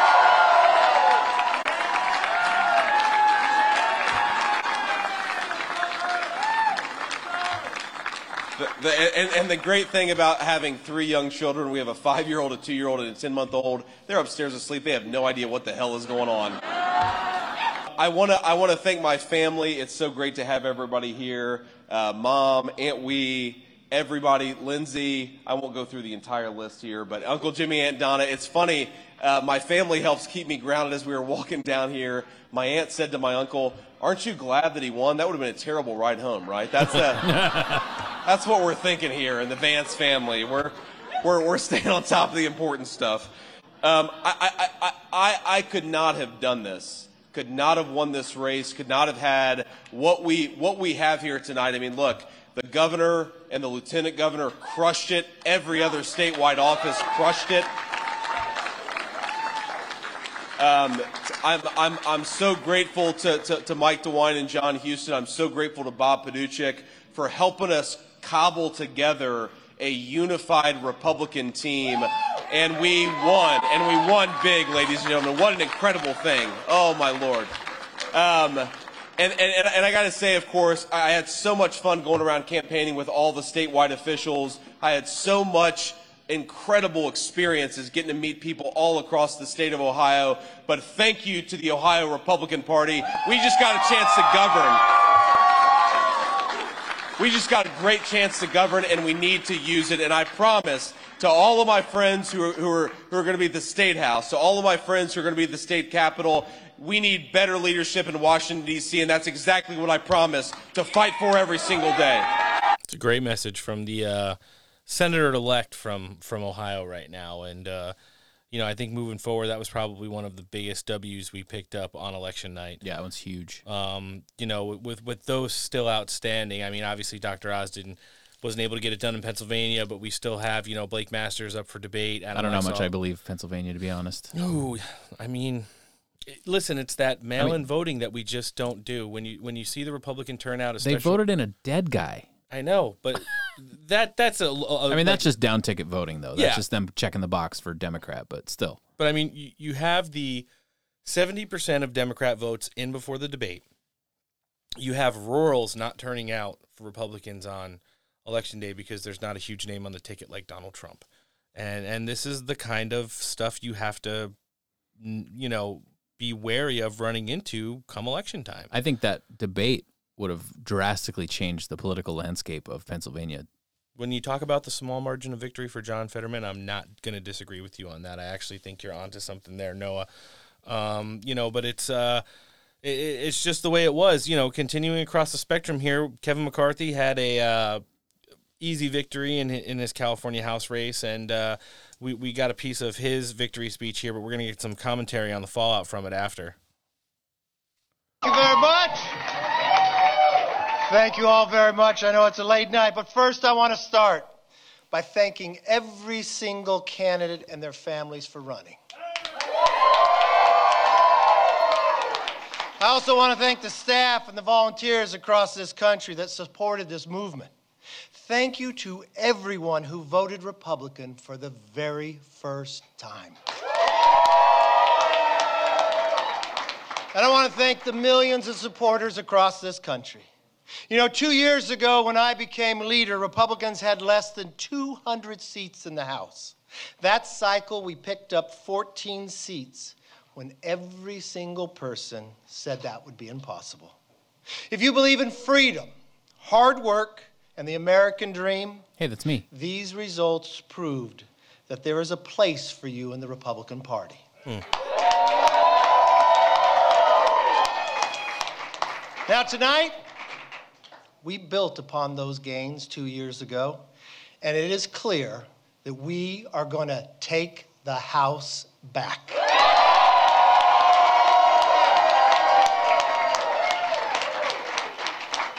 In New York, we defeated the Democrat campaign chairman, Sean Patrick Maloney.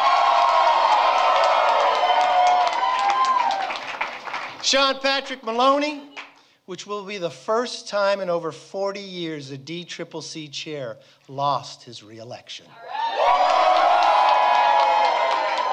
Not only that, but on Long Island, Anthony D'Esposito won a seat that Joe Biden carried by 17 points. Hmm. We are on the verge of historic gains in New York. In Florida, we gained four seats alone. We are poised to sweep the entire state of Iowa. And I will tell you from the southern border of Monica de la Cruz to Virginia Beach, of Jen Kiggans to Detroit with John James and to Houston with Wesley Hunt, we are expanding this party. Now, let me tell you, you're out late. But when you wake up tomorrow, we will be in the majority and Nancy Pelosi will be in the minority. Damn! The American people are ready for a majority that will offer a new direction, that will put America back on track. Republicans are ready to deliver it. It's a new direction towards an economy that is strong, where you can fill up your tank, feed your family, where your paychecks grow and not shrink. A new direction towards a nation that is safe, where communities are protected, law enforcement is respected, and criminals are prosecuted. A new direction towards a future that's built on freedom, where children come first and are taught to dream big. And a new direction towards a government that is accountable, where government works for you instead of against you. Republicans will work with anyone who's willing to join us to deliver this new direction that Americans have demanded. But there's no time to waste. Our work begins now. Let's get America back on track. Thank you, God bless, and good night.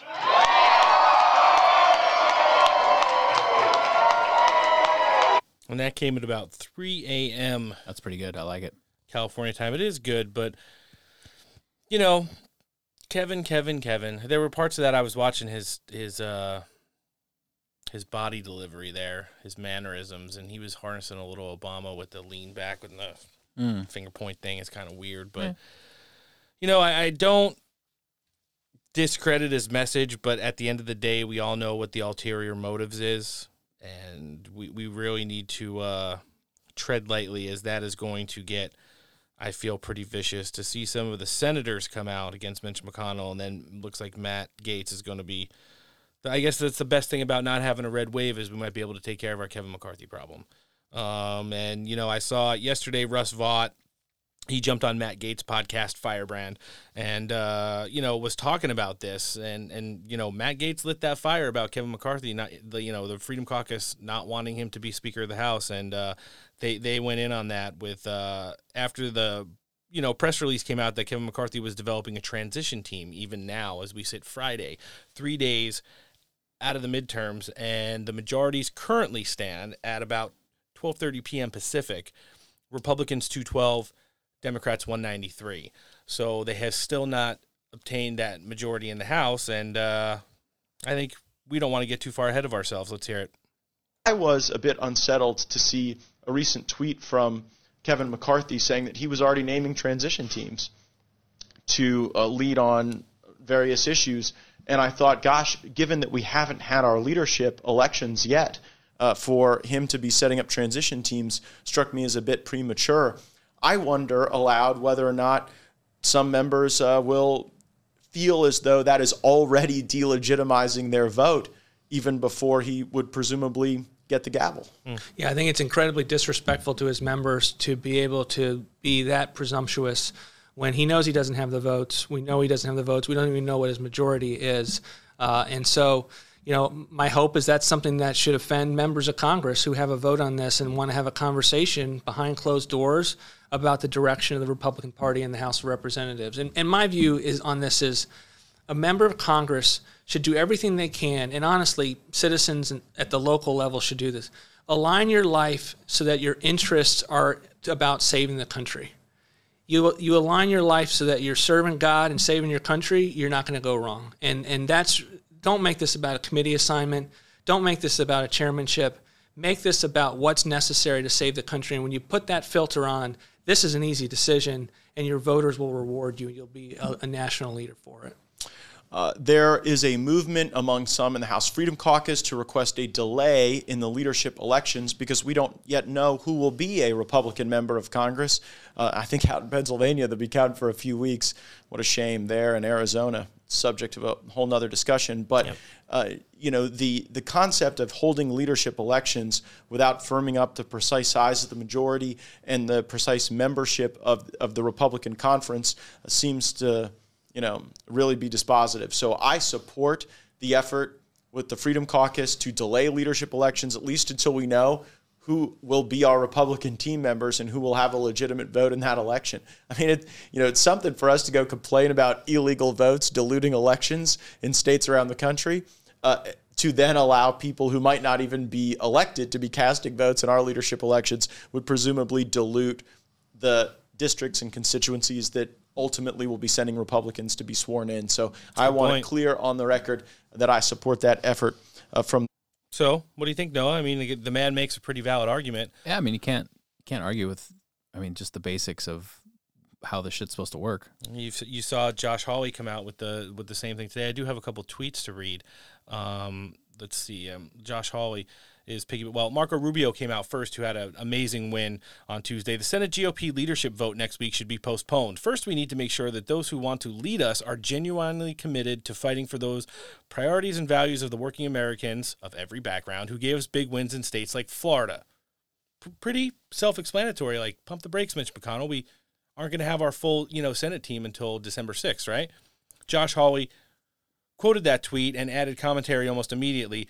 Exactly right, Marco. I don't know why Senate GOP would hold a leadership vote for Congress next week before this election in Georgia is finished. We have a runoff in hashtag Georgia Senate. Are they saying that that doesn't matter? Does GOP leadership want to disenfranchise at Herschel Walker? So, hmm. yeah. And uh, we all know, you know, Herschel Walker really doesn't want to uh, vote for Mitch McConnell, I bet. He's Trump endorsed in America first. Matt Gaetz weighed in from the House side this morning uh, the uh, Republican House member who won re-election in Florida won. Dear Kevin McCarthy, you defunded Liz Cheney when Jan Bishop first sought her ouster and told GOP leadership Trump should resign after January 6th. Now, segmenting. Kevin is flight over fight when the chips are down. He is not Speaker of the House material for these times. Hmm. Can't say it any clearer than that. Yeah. So, um, you know, defending Liz Cheney is almost incomprehensible in the Republican Party right now. So, You know, and and speaking of Big Hirsch, uh, we did hear from not Donald Trump enjoyer, uh, reelected Secretary of State in Georgia, Brad Raffensperger, Mm. or Rassensperger, as Mike Lindell calls him. There you go. Let's hear him talking about uh, where that race is going, as we all know.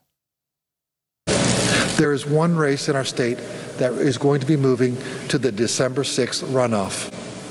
That is the race for the United States Senate between Senator Raphael Warnock and Herschel Walker.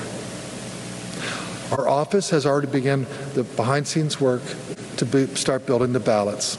So ballots are being built as we speak. Mm-hmm. And that's all we've got out of there. There was one funny clip that I just thought was so over the top. Um, it had to make it to the show. Uh, it, it comes from one of our saddest defeats, and that is uh, the Oz v. Fetterman race, which Noah is calling technically not a win. Yeah, no. it's, it's a loss for America. Jen Psaki led a panel day after elections to talk about John Fetterman's win and propose something that I don't think you could even find conceivable. Let's hear it. Fetterman as a nominee at some point for president. Um, I know there's some variables, obviously, but he just a few. But I just, you know, it, it, what he did in the in the super red, deep red parts of Pennsylvania, and the way that he ran ahead of Biden, as you were saying, ran ahead of Trump. I mean, it just makes it makes you wonder about his future. What do you think about presidential nominee John Fetterman? Um. Oh, scissor me timbers. So it looked like the other people in the panel thought that was a joke. Yeah, Like the you're- uncomfortable giggles you hear in the background, and if you watch it, like they're waiting for the punchline. Like there's no other way to look at it. They're waiting for the punchline. How do you feel about Senator Retard being the next presidential nominee? Oof. Oh man, it was uh, it was I mean, interesting. It's his teleprompter work is going to be a step above Biden because literally anything you put on the tel- teleprompter, Fetterman will read. True story. I mean, maybe he'll read it. He might. Because he is for fracking, and, he And is also- for fracking. All right. You, you you can't make this shit up. Like Pennsylvania, what the fuck are you doing? Like you got a dead guy and a brain dead guy. Congratulations. you are the weakest link. What do you want first? Last two clips of News One, midterm election roundup, is Laxalt Lake news. Okay. Or I can go through Trump tweets over the last 24 hours. Trump truths. Should we just do both? Which one do you want first? Oh, let's do uh let's do the audio. Audio? All right. So we'll end with commentary. Let's hear from hopefully the next senator from the Granite State, Nevada. Uh, Adam Lexautos, he jumped on with Tucker last night to give a campaign update. Laxalt is living through this right now. He's running for Senate from the state of Nevada. As we told you earlier, he joins us from there now. Adam Laxalt, thank you so much for coming on. What is the state of your race tonight? Well, we feel really, really strongly about where this race is heading. Uh, we've been in the lead, obviously, uh, since election night. Uh, that lead has shrunk over the last few days, uh, but she does not have the amount of votes left to be able to catch us. She'd have to win by over 63%. Uh, and it's important to note, since most of the national media is not covering this, the Las Vegas mail ballots that are being reported include election day drop off mail. That mail is absolutely not going to break like you know traditional mail through the USPS. Those are election day voters. And just to give you an example, in Washoe County, we had more Republicans drop off election day ballots than Democrats. And so, again, as we put out the math for the world, she has to win by over 63% of all of this. Uh, and we think that these election day ballots, you know, could break even. We could stand to lose them by 15, 20 points, and we would still hold. And so we feel like we're in a great, great position, and uh, just super proud of my team. And uh, a lot of hard work, incredibly tough race. But uh, let, we're going to win this thing, hopefully, and uh, be an important race for the country and my great state. Well, we certainly uh, agree with all of that. But we should know by now. It's been two days, and Clark County, Nevada, where most of our viewers have been, since it's one of the country's biggest tourist destinations, is one of the most technologically advanced places in the world. You built a replica of the Eiffel Tower in your county. Everything is automated in Clark County, Nevada. So I, I'm honestly confused as to why they can't give us the results of an election within a few hours. You know, I absolutely believe we need to get rid of ballot harvesting and drop boxes and universal mail out balloting. There's no reason. First, we don't even have we don't even have voter ID. We need voter ID, we need election day counting as everyone keeps pointing out. If Florida can do it 21 million people with 3 million people in Nevada, we should know the results of the election. And you know, here's what people's missing is the human toll. Never mind like the democracy Right. piece, which is obviously the most important. You have campaigns and staffs that are now just continuing for 20 hours. When is the campaign over? When do you get to tell your supporters, thank you for everything you did, we've won? You know, when do you get your family to actually breathe that it's over? Uh, this system is very, very flawed. And by the way, everyone knows it. I think Republicans and Democrats think this is just an astonishing process. And I don't think in Clark County we did so much to make sure this was a secure election. We have lawyers everywhere. We had election observers. Uh, we feel confident that the votes, the, the register announced today, there are just over 50,000 more mail votes, and you know, it's total 70,000 tops. So we know the universe, and we feel comfortable with the universe. But nonetheless, we need to change the system. Yeah. I mean, it's like a Roman siege. They're trying to wait you out. Mm. Uh, but we'll be following you. Adam Laxalt, I appreciate you coming on tonight. Good luck. Can't wait for uh, Senator Laxalt. I hope that uh, everything remains the way it is. He's still in the lead, and those votes are, are getting less and less for Cortez Masto to uh, make up the difference. But, you know, one of the things that I like Tucker in that piece right there, Noah, is that he added that whole, he brought the human component out of Adam Laxalt. Adam Laxalt can rattle off politics just with everybody. He could stay on point. He knows, Mhm. I mean, when he came on, he was pretty hardcore on some of the things. He got even broke it down, not only just the open borders and fentanyl crisis, he talked about like the human, sex, and children trafficking component that goes along with that and was really adamant about getting that cleaned up in, in, in Nevada. But, uh, you know, to see these guys, I can, I can only imagine how the Masters family, the Lake family, obviously the Laxalt family, everybody that's involved, Finchem and Abe, uh, you know, just have to sweat it out. And uh, it got to the point to where, like, day after the elections, everybody that we talked to from, like, let's just say, for instance, the Lake and Blake campaign, they were at campaign headquarters. And then, you know, by the time it got to yesterday, which is Thursday, you see Kari Lake doing interviews back in her house. And, you know, we're, I'm texting with Erica during the day, and she's home.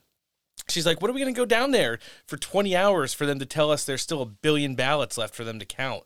And the only numbers that they're dropping right now are the ones uh, for the opponent when they know an overwhelming large majority of the day in mail drop off, uh, day of, and, and people that showed up on election day to vote, that's all going to break for the Republican candidates. So they, I mean, not to get out my tinfoil again too early. Mhm. I brought it out on election night. Okay. Most of it was for ribs. Mm. But you you can only expect that the I mean, they don't what do they have to gain by making it look like Kari Lake is losing? Is it Demor- just because demoralization, and it takes. Did you hear Ron DeSantis at the top? Yeah, but the Kari Lake's not going to get to do that. Even if she does do it, it's like you- you're you're having that speech for people that have been on like a week long bender. So they're like, "Yay!" I'm. Just, they're like so relieved it's over. Yeah. It's like not relieved we won. But is it more, and here's the tinfoil, is it more along the lines of they're making it seem more reasonable when they inject boxes full of uh, fraudulent ballots into the into the mix? I mean, why else would you need so much time? Why else would there be what where was it where the uh, the cameras went off? Nevada. Nevada? Like Yeah. I mean, is that that seems sketchy And to the me. Washoe County clerks, the, the, the stronghold for the Democrats, where they had a lot of that early voting come in, it just went off in the middle of the night, and they're looking into it, finding I, out. I just can't see any reason why you would look at any of this stuff, whether it's a broken water main, cameras going out, uh, unable to count ballots in a timely fashion, being up by nine hundred thousand votes in Pennsylvania, just randomly losing. randomly stopping, or, or we're going to stop. You know, for I mean, yes, good for Veterans Day, but I I think that a lot of veterans would just rather get this done. Yeah. Like, you know what? I'm gonna go get some free breadsticks at Olive Garden. Mm. You guys keep counting. Yeah.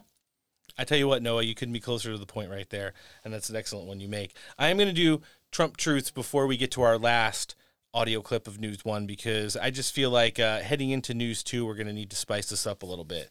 Uh, Donald Trump came out swinging yesterday on Truth Social. I'm going to read a veritable plethora of them and, and help build this narrative, Noah, as I don't think you've seen any of these yet. Now that the midterms are over and a success, News Corp, which is Fox, the Wall Street Journal, and the no longer great New York Post is all in for Governor Ron DeSanctimonious as an average Republican governor with the great public relations who didn't have to close up the state but did, unlike any uh, unlike some other Republican governors whose overall numbers for Republican were just average, middle of the pack, including COVID, who has the advantage of sunshine, where people from badly run states up north would go no matter who the governor was, just like I did.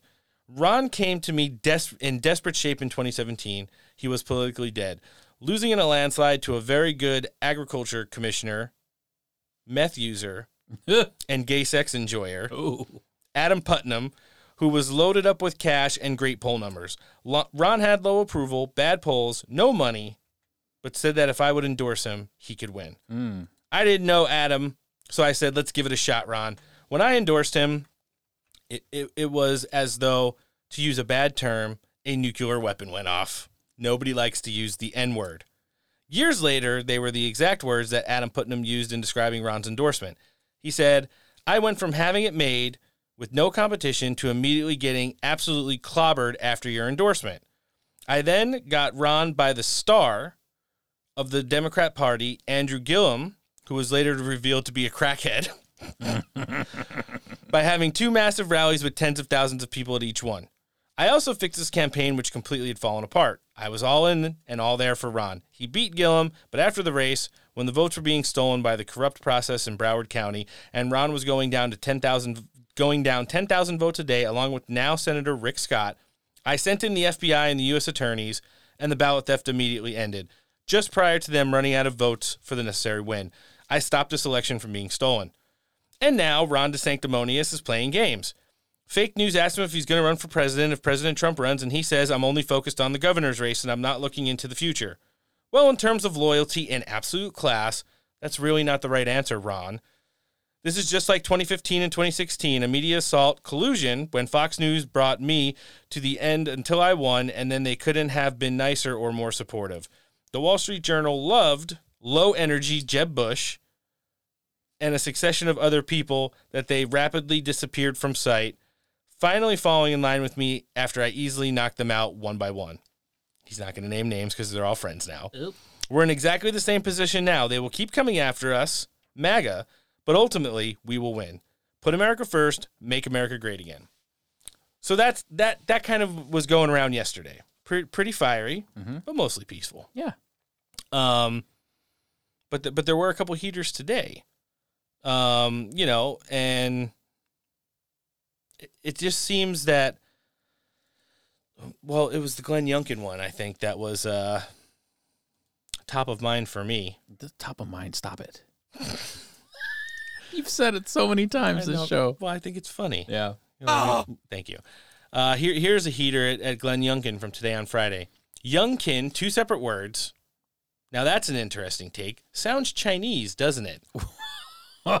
In Virginia, c- couldn't have won without me. I endorsed him, did a very big Trump rally for him telephonically, got MAGA to vote for him, or he couldn't have come close to winning. But he knows that and admits it. Besides, having a hard time with the Dems in Virginia, but he'll get it done. So, they cornered Glenn Youngkin this morning when he came out of his They asked him if he was Chinese. governor's office. They didn't ask if he was Chinese, but they asked him if he heard the uh, truth. Let's hear it. What's your reaction? First of all, I didn't see it. Um, We have it and, right uh, here. and I have You to. said young kid. I, I have to be honest. I've been busy all morning.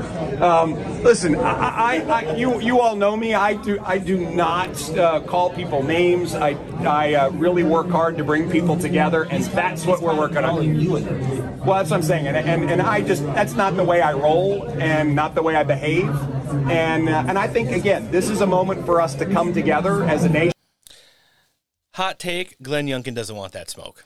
he doesn't want MAGA smoke. He sounded like the, the nerd from The Simpsons at the beginning. Excuse me, sir. I'm going to have to ask you to leave. But but listen, as we're getting ready to jump into our first ever Truth Social content creator live series, version one, we do have to play just one more audio clip because breaking on the show today and just aired on Newsmax, it was sent to me. Um, we'll talk about this briefly after, is some news regarding the Arizona gubernatorial race. So let's hear what they have to say. us is Arizona Republican strategist Brian Seitchik. Uh, Brian, great to have you with us. Days and days and days to get those votes counted. Uh, your reaction to where things stand?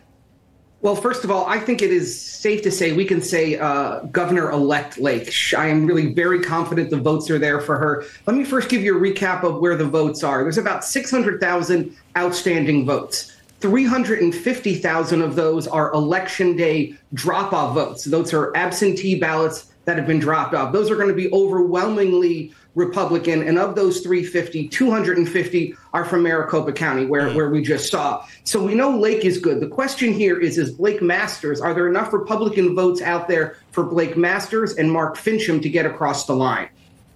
So, uh, how do you see this playing out? Um, d- d- and uh, make a comment, if you would, also about the process, the fact that we're here after going through these problems before, when the most important thing it seems like people want to see right now some integrity in the process so they can believe in it.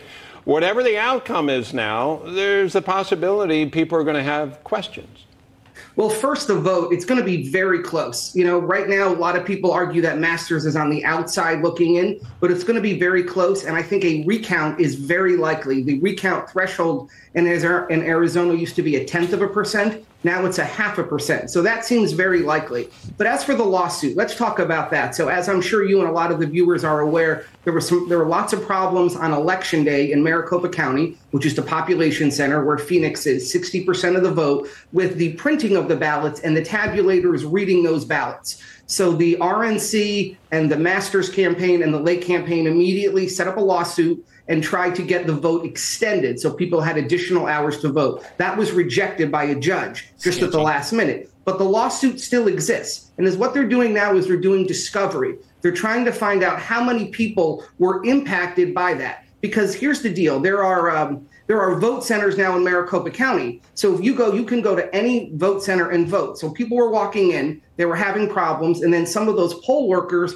were sending those voters to other locations. But here's the problem they were not telling those people to check out. So they went to other voting centers, went to vote, checked in, and they said you had already voted because you checked in in another oh, location. so they're trying. So that's that's the crux of the issue here. So they're trying to figure all of this out. Uh, while the lawsuit was filed by Lake and Masters and the RNC all working together, the fact is it's really not a Lake problem. It's a Masters problem. Lake's going to be just fine. Like I said, I think we can call her governor elect. It's uh, it's really going to impact Masters. And the original tally was that it only affected a small number of vote centers. But in the last 24 hours, we've learned that that, that impacted anywhere from 25 to 30, 35% of vote centers. So we're trying to. Absolutely ridiculous. This, you know, that whole narrative out of Arizona. That's breaking news. That is a good point, though. I mean, uh, Kari Lake most likely going to be fine, but that could really impact Masters. Sure, when you talk numbers. about, you know, they, they had said 30 it- 30%. Like, it, it was less than the teens on election day, but now we we we found out that it could be as many as like 35 to 37 voting centers, uh, and you know we'll see. We I, I don't want to play lawsuit roulette with this whole thing, but listen, if that's what it's going to take to get Blake Masters, and, and he's the honest to godly elected next senator from the state of Arizona, and so, so what's going to happen is if he doesn't get over the line, are they going to announce the other guy's a winner and then try? They have to try to overturn it, they would project Mark Kelly as the winner. but it would still be pending. and then Blake Masters wouldn't concede, and then we'd see where it goes legally. We haven't had one like this in, in quite a few election cycles, so Yeah. I'm gonna have to do a little research. I'm gonna have to hit that number one tab at the, the end of the show that we're supposed to be doing in between all of them. But uh, you know, it, man, what can I say? It's just you know. Feeling great about Kari Lake. I talked to Kari Lake's team today during the show, feeling great about her. And, you know, it, it, I'll be completely honest with you. From day one, after the midterms, they always felt that they had used the same blueprint as they did in the primary, where Mhm. Kari would seem like, you know, down in the 40s, which she was, eventually tie, which is where they're sitting right now. I just checked. It's 50 50 Lake and, uh, Katie Hobbs, with all those votes still coming in, 60 ish percent of them, at, well, probably 50 to 60 percent of them will break for Kari Lake, which would be more than enough to put her over the top. But the Blake Lake team had said from Balaki after the, you know, on, from Wednesday morning, it was going to be more of a struggle for Mark Finchem and Blake Masters than it would be for Kari Lake and Abe Hamadeh. A lot of people don't like that hot take. Uh, a lot of people pushed back on me that I said, hey, listen, this is what I'm hearing from people that are at election headquarters.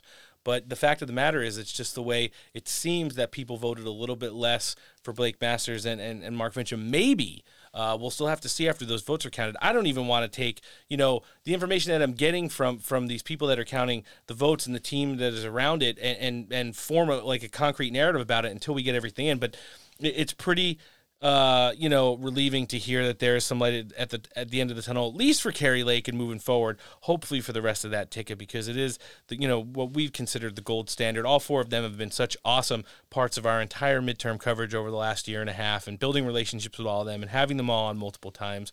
Uh, literally being in Kari Lake's living room with her, bouncing the pug off of, you know, her knee and and and hopefully she will be very soon announced to be the next governor elect of Arizona. But enough with midterm election roundup. Let's uh, mellow the mood a little bit and uh, get a little country, if you know what I mean. All right, joining us next on the show today, she's coming in for the first time. She's a rising country music star based out of Tennessee right now. She's already got a hit platinum single. This is part of our Truth Social Content Creator Spotlight series. Alexis Wilkins, thanks for joining us on the show. Thanks for having me. I'm happy to be here. We're happy to have you. How's everything going on your end? What's news with you? Everything's great. Um, you know, doing things for Veterans Day with uh, with Stand, and was at the VA yesterday playing um, in the morning at like six thirty. We brought Dunkin' Donuts in for um, for the veterans and for uh, for the nurses and employees there, and then today, just you know, working with Stand. I like that. How's uh, how's everything been on the road? You've been do- getting ready to uh, take it back out there, and, and you've just had some new content come out. You want to talk about that? Yes, so we released Stand last week. Um, it ended up breaking uh, top 10 on the iTunes country charts, which was crazy to me. Thank you to uh, Truth Social and, and Kash and all of that team. Um, and then, yeah, I've been touring, um, going back out later this month and uh, through next month as well. Yeah, that's great. I listened to it in my car, car quite a few times. It's a. am going to buy it right now it's a pretty powerful song. Yeah, you got to make the purchase and uh, get in there with, with supporting our, our amazing content creators over at Truth Social, which is what I want to lead into next. How did that dynamic kind of go down? We know that uh, releasing a single off off of Truth Social is something that that quite a few people have been brave enough to do, but it's shown to have amazing success when they do it, just because of the amount of people and uh, non-restrictiveness we have on there. How did that? Uh, how did you guys get connected, and uh, how's that whole experience been? Um, so I met uh, I met Kash through John Rich and, and Devin Nunes as well, and um, they have just been so incredible and supportive, and I'm I'm so grateful. Um, we released the song, we released the video exclusively um, to Rumble and Truth Social on November 3rd, and then streaming on all platforms November 4th. Um, which was really fun because you're releasing the video to an audience of people who um, already appreciate the values and the message behind it, which uh, meant the world to me just because of what the song means to me, but also just the response was incredible. Now, when you say you talk about the values and principles, obviously those are, are conservative values. Uh, you know, we you appreciate the family, stand for the flag, support our troops, love our country. How has that been received on like the larger stage while you're out there? I mean, I know there seems to be time and place for country music stars to get out there and you know be in certain parts of the country that are really receptive to that. But but nationally, have you seen it, it be fair or has it been hard at times to be like a conservative country music singer and and have to go down that road of putting up with you know attacks that are usually unfounded just because of how you were raised and how now as an adult you take it out and uh, you know express yourself through your music that way? You know it's interesting. My platform um, has always been outwardly patriotic. And following me you're going to see flags you're going to see the work that i do with veterans and while that's not inherently uh, partisan it definitely isn't going to attract a crowd that hates that, you Mhm. know, uh, as we've kind of seen in the media and, and in some other genres of music. So, what I found is that people who have been following me for a long time have um, it, it have really doubled down in how they feel about the music I make now that it's, you know, definitely making a patriotic statement. Um, which I really appreciate because kind of going out there and, and I've never hidden the way that I feel um, about America and about patriotism and, and, and all of that, but it's definitely kind of going to the next level with it. And, uh, and the response has been great. I mean, you get certain people, but it's, you know, you're going to get that with any song you put out anyway. I think that people should feel empowered to, uh, to speak their truth because, um, it, the truth is there's a lot of us who feel this way and i think that people are hungry for music um, sung by people who don't uh, disagree with their values and don't don't hate the way they vote No, I, I, can see definitely where you're coming from there, and I think it's great. There is a lot of patriotic symbolism in, in, in many of your videos. For our people that are just listening today, Alexis has on an American flag shirt, so uh, she, has brought it full force. But uh, without getting too much into politics, I mean, j- just want to kind of get one. You know, we kind of ask everybody this. The country's kind of been in a weird direction, maybe even downward. You consider it over the last couple years when you talk about things like defund the police and defang the military and just the way you know the nuclear family and stuff like that traditional values aren't looked at as something as important that makes this country as great as it's been in years past do you want to see it get back to some kind of level of greatness again that uh, makes everybody proud and makes us a country that's uh, representative of the values that we were founded on?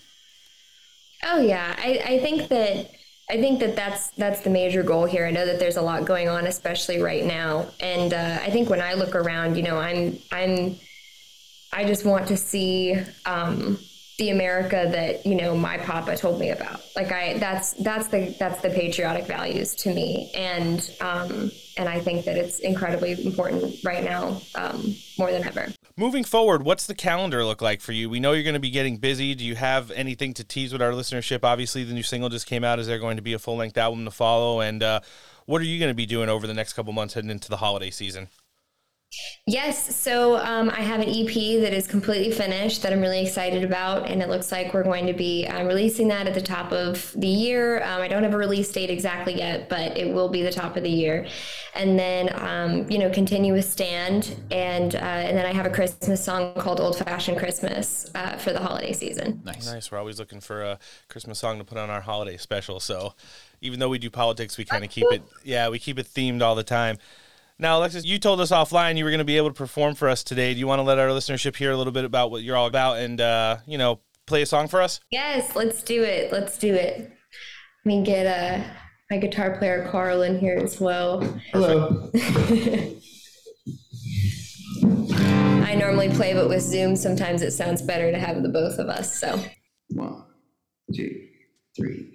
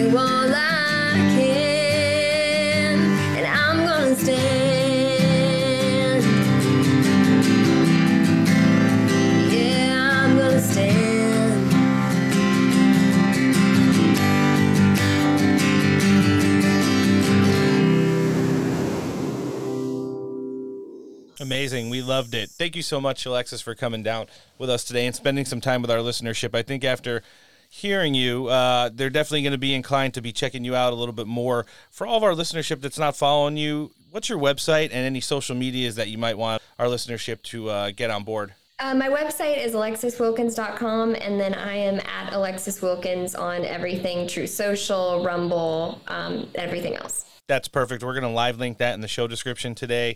Obviously, we'll be sharing it on Truth Social and all of our social media. So if you see us, you want to give it a share, you can introduce our listenership to uh, Steak for Breakfast, and we'll be hoping to have you back at some point very soon, maybe closer to when you're getting ready to uh, launch your full length album.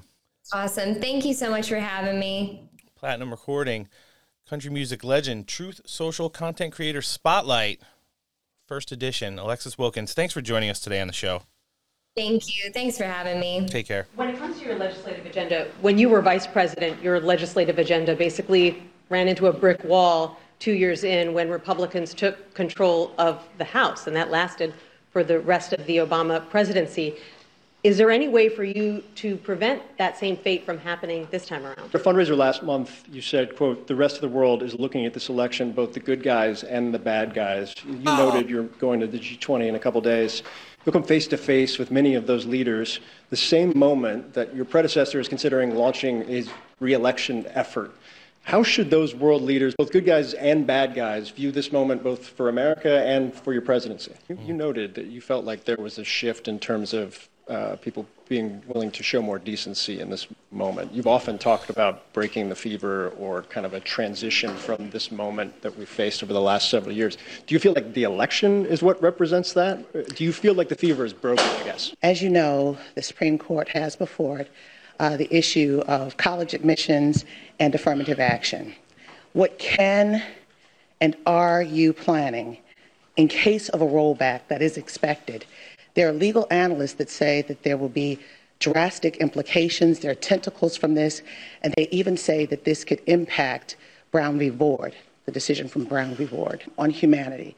Sir, you can't legislate and you can't executive order out the issue of empathy or the lack thereof in the midst of this rhetoric, this heated political rhetoric. What's next? Hmm. Well, those were the top five dumbest questions that were asked to Joe Biden. Uh, well, he gave his first open press conference since January, but open to the point to where he was only allowed to call on who his handlers said he was allowed to call on. What's new? And, and That's the normal SOP. and things like you could hear that one reporter asking he was literally asking like where where are we going to get the money from ukraine if the house won't approve it uh, you know that's why he was talking about what do you think good guy and bad guy leaders across the world are saying looking at a house that won't won't approve your stuff Well, on the Ukraine thing, why don't we just skip to the end when they have to concede part of their territory Mm-hmm. because that's that's where it's going to end regardless, no matter what happens, unless they fucking nuke Ukraine and then there is no Ukraine to to to give up their area because would nobody wants it because it's radioactive. would you consider that fiscally conservative Mm. No, but just skip to the end. Why are we wasting money? It's like half your house is burned down and you're just going to continue dumping money on it and just wasting time. Like it, it's it's half the house is burned down. Just be like, "Hey, this half of the house is burned down.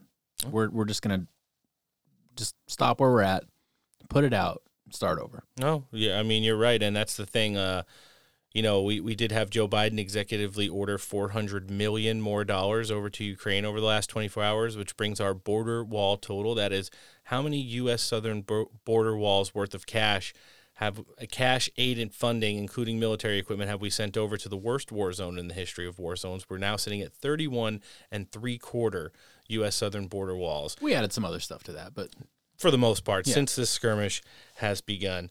Uh, when he wasn't getting lob softballs like that, or you know, talking about affirmative action, and we, we'd like to remind our viewership who's new to the show, in case you haven't noticed, Clarence Thomas is black. Uh, he's recently read over the brief, and uh, he thinks it's stupid, and and so do a lot of people, and we should just get rid of that. Um, everything from college admissions to the Rooney Rule, I think, are absolute garbage. And at the end of the day, the best people should be hired for the jobs. If you just look at the big tent that the Republican Party has set up with the help of uh, America First, Donald Trump endorsed candidates throughout this election cycle, it's the massive amount of diversity, uh, not only in ethnic background or skin color, but where they come from as people, educational levels. Uh, were were they at some point immigrants to the United States and are now, you know, winning congressional seats or uh, you know what job sectors they've come from. It's it's all about what do you bring to the table not who you are as like you know a, a color. I think that's like the worst and ugliest way to ever look at a human being and i hope we can get away from stupid stuff like affirmative action because it really doesn't do anything except virtue hire and then you put the wrong people in the wrong situations. You want to talk about border walls just coming across the news wire here in the one o'clock hour of the show on this Friday edition of Steak for Breakfast. It seems that Alejandro Mayorkas has, uh, behind closed doors, told uh, Customs and Border Protection Commissioner Magnus, who you may have remember as kneeling for Black Lives Matter and then going on the View to talk about it. It's a bold move. V- very bold. Let's see how it works out for him. He has ordered him to step down or be fired. So we'll see. Obviously, some shakeouts now at the uh, upper administrative levels throughout the federal government now that we've had the midterms come and go. But you know, there were some other points that Joe Biden brought up that were not as easily softballed back to the press. Of course, he was going to try and take a uh, victory lap on all things MAGA. Let's hear him kind of incoherently work his way through that. that we faced over the last several years. Do you feel like the election is what represents that? Do you feel like the fever is broken, I guess? Well, I, I'm not. I, I, I don't think we're going to break the fever for the super mega mega Republicans. I mean, but I think they're a minority of the Republican Party. I think the vast majority of the members of the Republican Party we disagree strongly on issues, but they're decent, honorable people. We have of- differences of agreement on on issues. But they, uh, you know, I, I, I work with a lot of these folks in the Senate and the House for a long time, and uh, you know, they they're they're honest and they're and they're straightforward. They're different than mine, but they're you know they're they're, they're decent folks. So, yep. Wanting to. Uh, So he's saying he doesn't want to take them out behind the gymnasium and give them a knuckle sandwich. Listen, fat. yeah, no, it's kind of uh, some of the uh, you know lowlights of, of Joe Biden. Uh, one of the other ones I saw, which was great, it has absolutely nothing to do with the seventy five percent of the of the wrong direction that we feel the country's going in. It doesn't have anything to do with record inflation. Uh, it doesn't even have anything to do with abortion. Uh, believe it or not, he was able to, um, you know, talk about Twitter and Elon Musk. With all the shit going on in the world right now, he wanted to bring up the fact that uh, Elon Musk may very well be a security risk to the country. Let's hear it Oh, it. perfect. And do you think Elon Musk is a threat to U.S. national security? And should the U.S. and with the tools you have investigate his joint acquisition of Twitter with foreign governments, which include the Saudis? yes. I think that Elon Musk's Is he waiting for people to tell him what to say in the earpiece? technical relationships with other countries uh, is worthy of being looked at. whether or not he is doing anything inappropriate, I'm not suggesting that. I'm suggesting that it's worth, worth being looked at. Um, and uh, um, and uh, but that's all I'll say. There's a lot of ways. Uh, all right. Oh, how, how I just want to keep in mind for our vast listenership and people joining us for the first time today that the first son is, yes, Hunter Biden. Mm. So the, the owner of Tesla and SpaceX and all the things that, you know, our government says we need to move forward in our uh, greener futures is now a possible security risk to the nation based off of foreign investment, you know, mutual business uh, relationships that he has with people because he acquired the biggest speaker box platform for the uh, you know Democrat Party regime, and uh, yeah, that's kind of where we're at with that. So all those issues. Listen, sixty percent of the country went to the ballot box angry last week. I don't necessarily believe that. Seventy-five percent of the country is on the wrong track. I mean, I see it, but doesn't really resonate in the votes. We're going to talk about crushing MAGA, and Elon Musk is now uh, spaceman bad. So spaceman bad. That that's kind of where we're at, and uh, that was the uh, Joe Biden victory lap right there, uh, following the midterm election. So good job, Ronna, Kevin, and Mitch on that one. Tom Emmers, we're talking to you too. We are going to get a little bit into Don Don versus Ron Ron. Mm. We don't want to take it too far. We read the tweets in, in our first segment, but there was some news going around. You know, we're, we're seeing the big corporate machine all kind of work right now to fan these flames. It's it's one of those things like Raheem talked about. Right now, you have advisors, donors, and people who back a DeSantis run taking pot shots at Donald Trump. So instead of having people like Dan Scavino or Kash Patel or Taylor Budowich tweet back about it, have Liz Harrington go places and talk shit about Donald Trump's just doing it himself. He's a fucking big boy. And this, uh, in case everyone forgets, isn't his first rodeo. And uh, we've made it explicitly clear we don't take anything away from the governor of Florida and the great work that he's done there. But the fact of the matter is, is uh, if this goes the way that everybody wants it, this will end up like the end of episode three of Star Wars. Don't try it, Anakin. Trump Mm. has the high ground. And you know, when when when Paul Ryan and friends and Griffin, the big mega donor, get Ron DeSantis to say, You underestimate my power, you're going to be taking out one of the strongest Republican political people we have in this country right now out of politics for at least two election cycles. That is where Ron DeSantis will be banished to. And then we'll we'll talk about Kari Lake versus Glenn Youngkin in 2028. You know, it won't be a three-way race. Uh, so I'm just letting everybody know that you know that's that's where our opinion is right now. It's it's been unwavering and unchanged. Well, let's hear. Uh, let's see. Joe Doucheborough weighed in this morning. Of course he did. Yeah, and uh, let's let's hear what he had to say about this whole thing because they were uh, loving it. Does Ron DeSantis has he set up shop in Donald Trump's head? Yes, he has. Now, look, there, there's actually one truth in Donald Trump's statement, and that is that Ron DeSantis owes his political career to the former president. Without question, true. there's nobody in America that more deftly and successfully used Donald Trump. And I, I say used, right? He, he was the ambassador of Trumpism when he was in the House. He then uses Trump to get to the governor's mansion. And then he steps aside from Trump and he gets mm-hmm. adjacent to Trump. He doesn't defend him, but he also doesn't criticize him. And the one, the one component that this story is currently missing Yeah. is Ron DeSantis has never taken the bait. I mean, I, I think a lot of people are waiting to hear what is the posture of Ron DeSantis in this moment. Does he just say nice things about the president and move on? Because right now, look, he's got the hot hand. He doesn't need to engage in the scrum. Ron DeSantis is famously has a very glass jaw, fragile ego. You you get him on the ropes, and you start to see a Ron DeSantis that is not the manufactured package you see today. How will Ron DeSantis respond?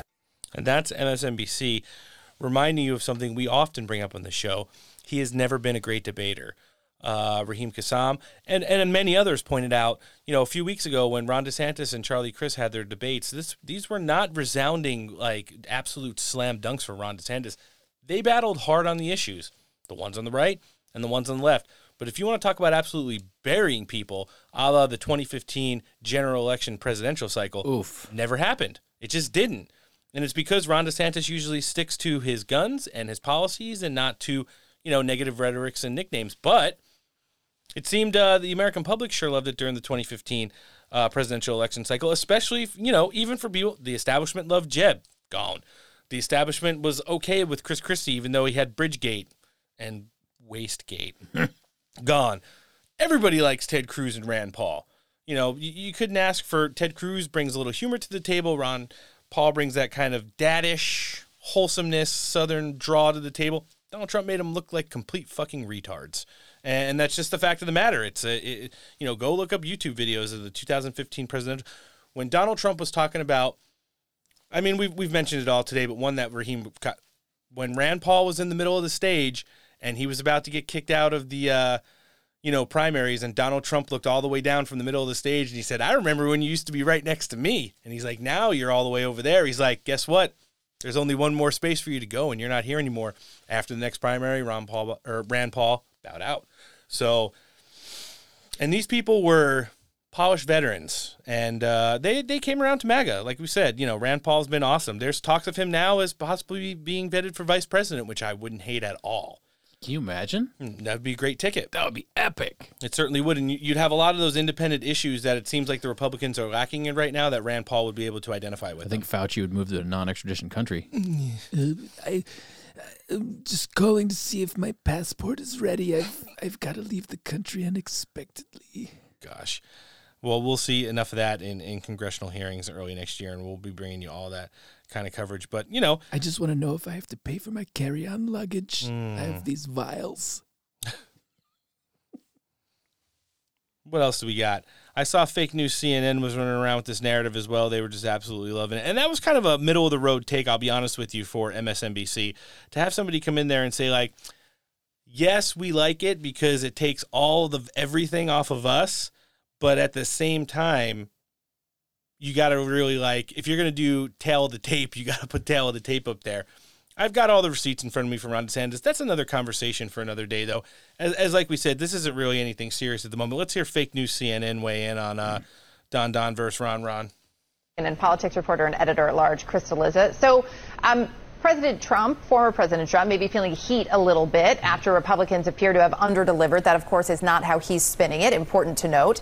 Um, conservative media also has a pretty interesting take on these results. Yeah, uh, I'm using this term advisedly. There are some cracks in Donald Trump's support among conservative media. I want to show the New York Post uh, cover uh, Donald Trump as Humpty Dumpty.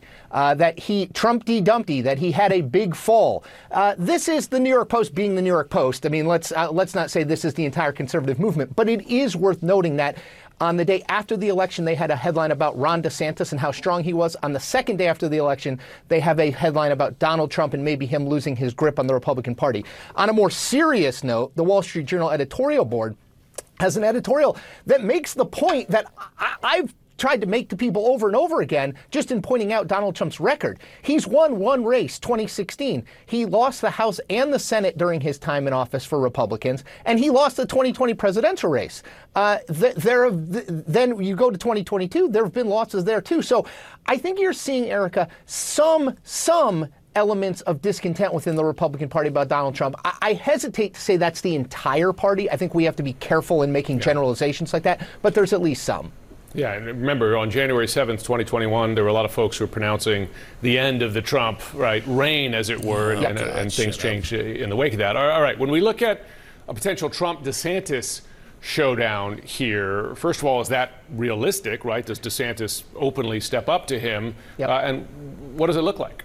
I do think it's realistic. I think Ron DeSantis is putting the pieces together to run. I want to cite a couple things from the exit polling, and this gets to the the be careful of generaliz- generalizations about Donald Trump.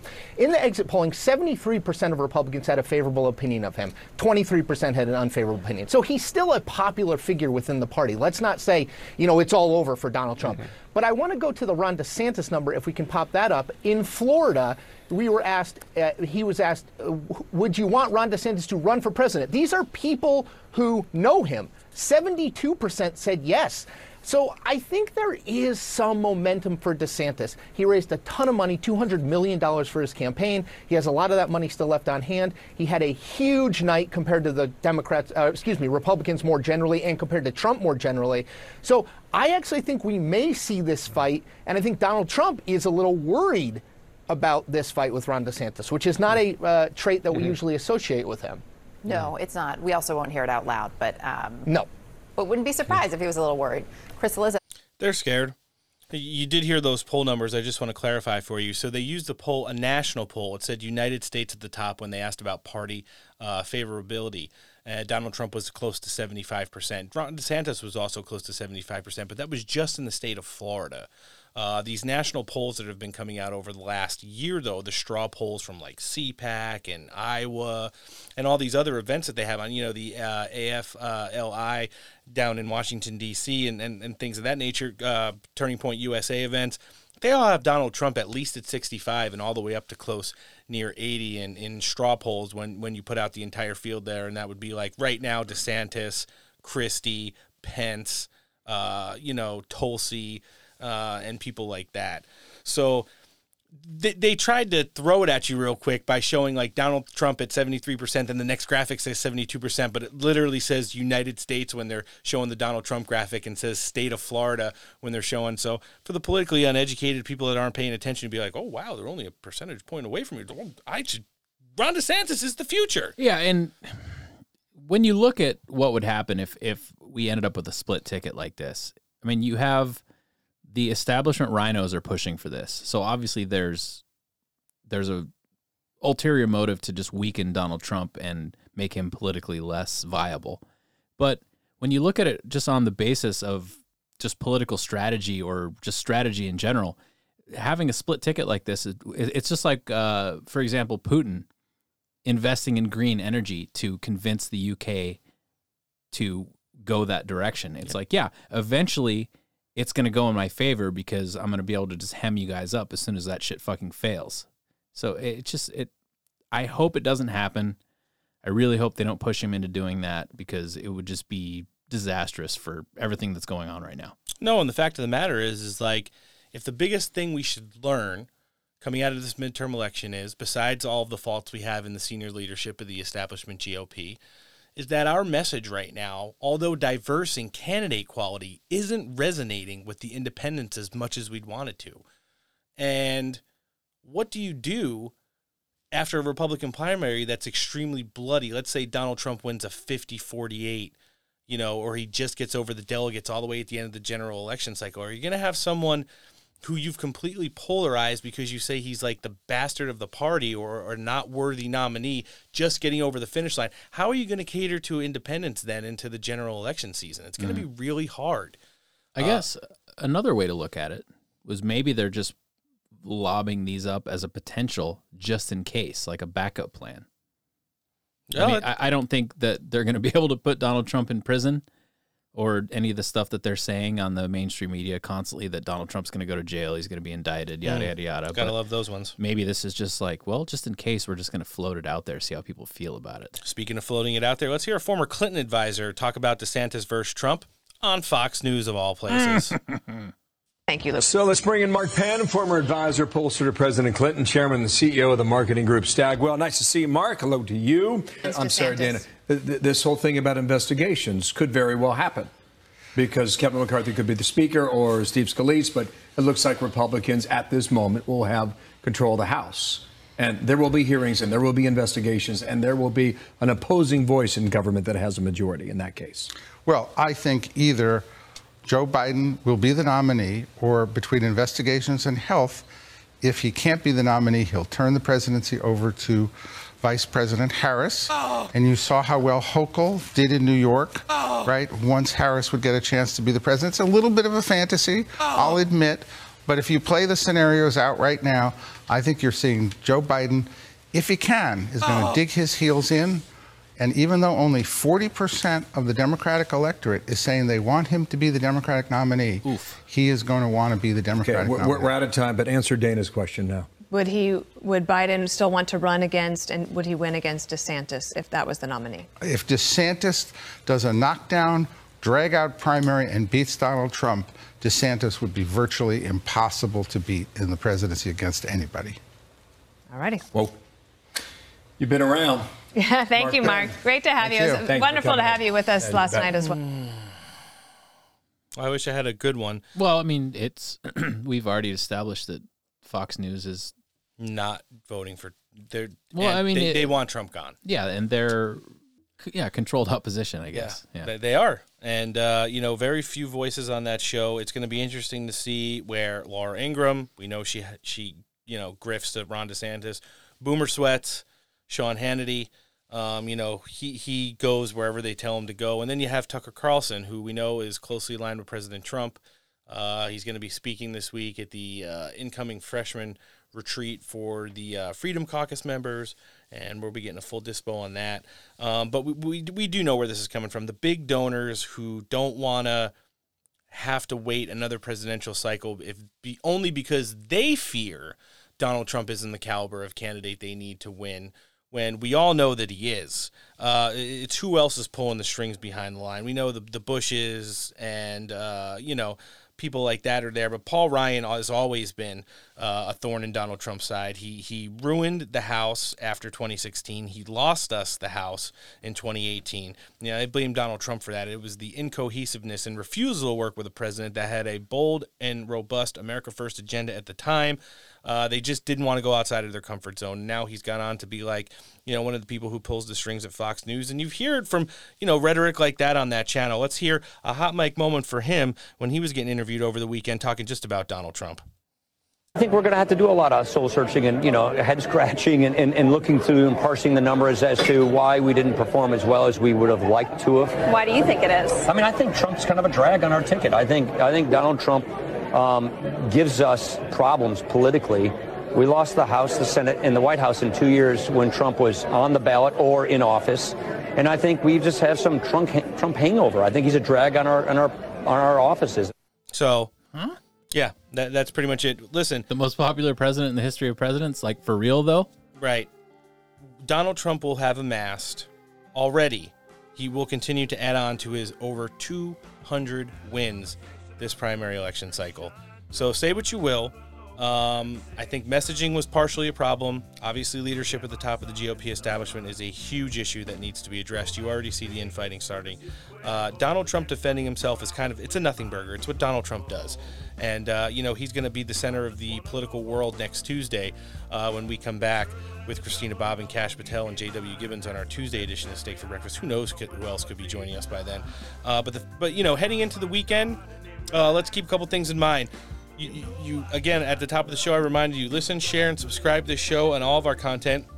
And we'll be back tomorrow morning, uh, 7 a.m. Pacific, 10 a.m. Eastern. The Great Steak Breakfast will be live uh, across all of our platforms. You'll see us on Gettr, you'll see us on Rumble, YouTube, Facebook, you name it. I'll throw the links up in uh, our social medias later after I get this show posted. Well, our midterm election hangover rages on and will throughout the weekend. Hopefully, we'll have some updates for you on these races, including Arizona tomorrow. Um, if you enjoyed this episode and want to hear the other 185, the Steak for Breakfast podcast, you can find us across every downloadable podcasting platform. We're on iTunes, Spotify, Podbean, Pod, Google Podcast, FM Player, iHeartRadio, the Patriot Podcast Network on the Roku app, or even on FrankSpeech. Subscribe to the show and rate it, leave a review, and don't forget to download, listen, like, follow, and share Steak for Breakfast content. Show creds go to our amazing guests today. Obviously, the man who is behind the National Pulse, maybe behind Steak for Breakfast at some point in the near future, Mr. Raheem Kassam, and then country music legend in the making, Alexis Wilkins. We'll be looking forward to having both of them back soon. Friends, don't forget to go out and throw some cash at our partners because when you do that, the only thing that happens is you help make small American businesses great again, namely My Pillow. Everybody likes sleeping. Everybody likes coffee. You're enter promo code STEAK at checkout there. You're getting big, big savings on both. MyPillow.com forward slash steak for anything sleep related. MyStore.com forward slash steak for anything coffee related. Or you can talk to a qualified pillow representative. 1 800 658 8045. The top tier of ear gear, the best damn headphones that I've ever owned, can only be found at Audeze. Go out, make the investment. If you're in the studio, you're recording, you're getting serious about it, you want those ears taken care of. Audeze.com is the website. You can find them on Facebook and Instagram as well. My Patriot Cigar, Noah loves them. Rate them. 10 out of 10. He's smoking one every time we have a show and more. Um, it's a premium smoke for Freedom Love and Patriots. Remember, you enter promo code STIG at checkout there. You're getting 15% off. Orders over 100 bucks. Free shipping. $10 e-gift card every purchase. MyPatriotCigars.com is the website there. You can find them across social medias as well. West Coast Survival Arms has a pretty simple equation for all of your gun-related needs. Firearms parts, ammo, and accessories. Mike's newly redesigned and easy to use website is westcoastsurvivalarms.com. He's on Facebook Messenger after his 30 day ban and via the telephone 619 870 6992. Stay ready your holsters. What do we got today? Hmm. Let's just have just a really, really, really, really, really large picture of John Fetterman's lump. Listen, if you wanted that meme on a concealed carry Kydex holster, they will get the orders out faster than ever before. They'll do it up right. Uh, StayReadyGear.com is the website. You can find them on Facebook and Instagram as well. Man Rubs. I had some Man Rubs chicken the other day, and uh, we had Man Rubs ribs on election night. They were both delicious. You buy it, you shake it, you sprinkle it, rub it on, throw it in the cooking apparatus of your choice. Eventually, drizzle it with barbecue sauce, maybe even throw it in a Hawaiian roll, Mm. and then directly into your mouth. Num, num, num. I said num, num, num. Oh. There we go. Manrubs.com is the website. They're on Facebook and Instagram as well.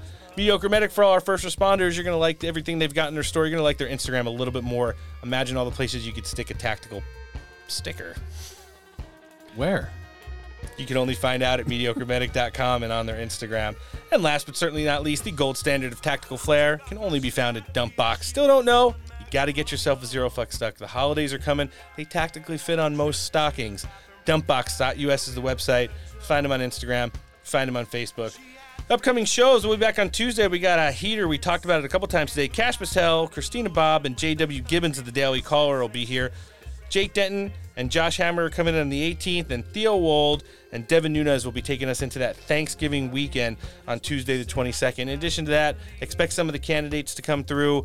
Gavin Wax rescheduled with us today. He might be back on Tuesday. He might be back next Friday. We'll check it out. We might even have him on our show tomorrow morning.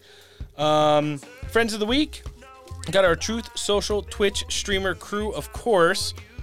Beastie Man 420, Siberian Kitten, Real Lazy Boss, American Nintendo, Suitcase, CSM Master, Burger Man. Some of our true social friends, Indiana Zoomer, Jason E. Van Gundy, some call me Tim79, Thomas Bama, and 13 Gen Patriot. Ghost Hammer, we know you're listening, we love you. And then some of the meme team, Not Far Out, Trey Fanzer Memes, Nat Poso, Grand Old Memes, Mostly Peaceful, Dumbass Photoshop, Madam America, the real Brenda Memes, and the real Meme DeLorean. Guys, things to remember between now and tomorrow's show or next Tuesday if you'll be joining us then. Number one, do your own research. You want to know what's going on behind the scenes between Trump and DeSantis? Do your own research. You'll find out it's pretty much neither one of them. Uh, number two, start a podcast. Noah? Not too bad. Like it? Number three, let's start talking about American greatness again, especially after this uh, lackluster performance in the midterm elections. It's time to start talking about it again because, listen, as of next Tuesday, we're getting busy all over again. And last but certainly not least, let's see what happens. This has been episode 186 of the Steak for Breakfast podcast. And we'll be back with 187 on Tuesday. Big Trump announcement day for Mar-a-Lago. We're going to have Kash Patel, J.W. Gibbons, Christina Bobb, and probably more. On behalf of the pod team, I'm Roan. Noah? Later. Guys, again, happy Veterans Day. Enjoy the weekend. Thanks for listening, and take care.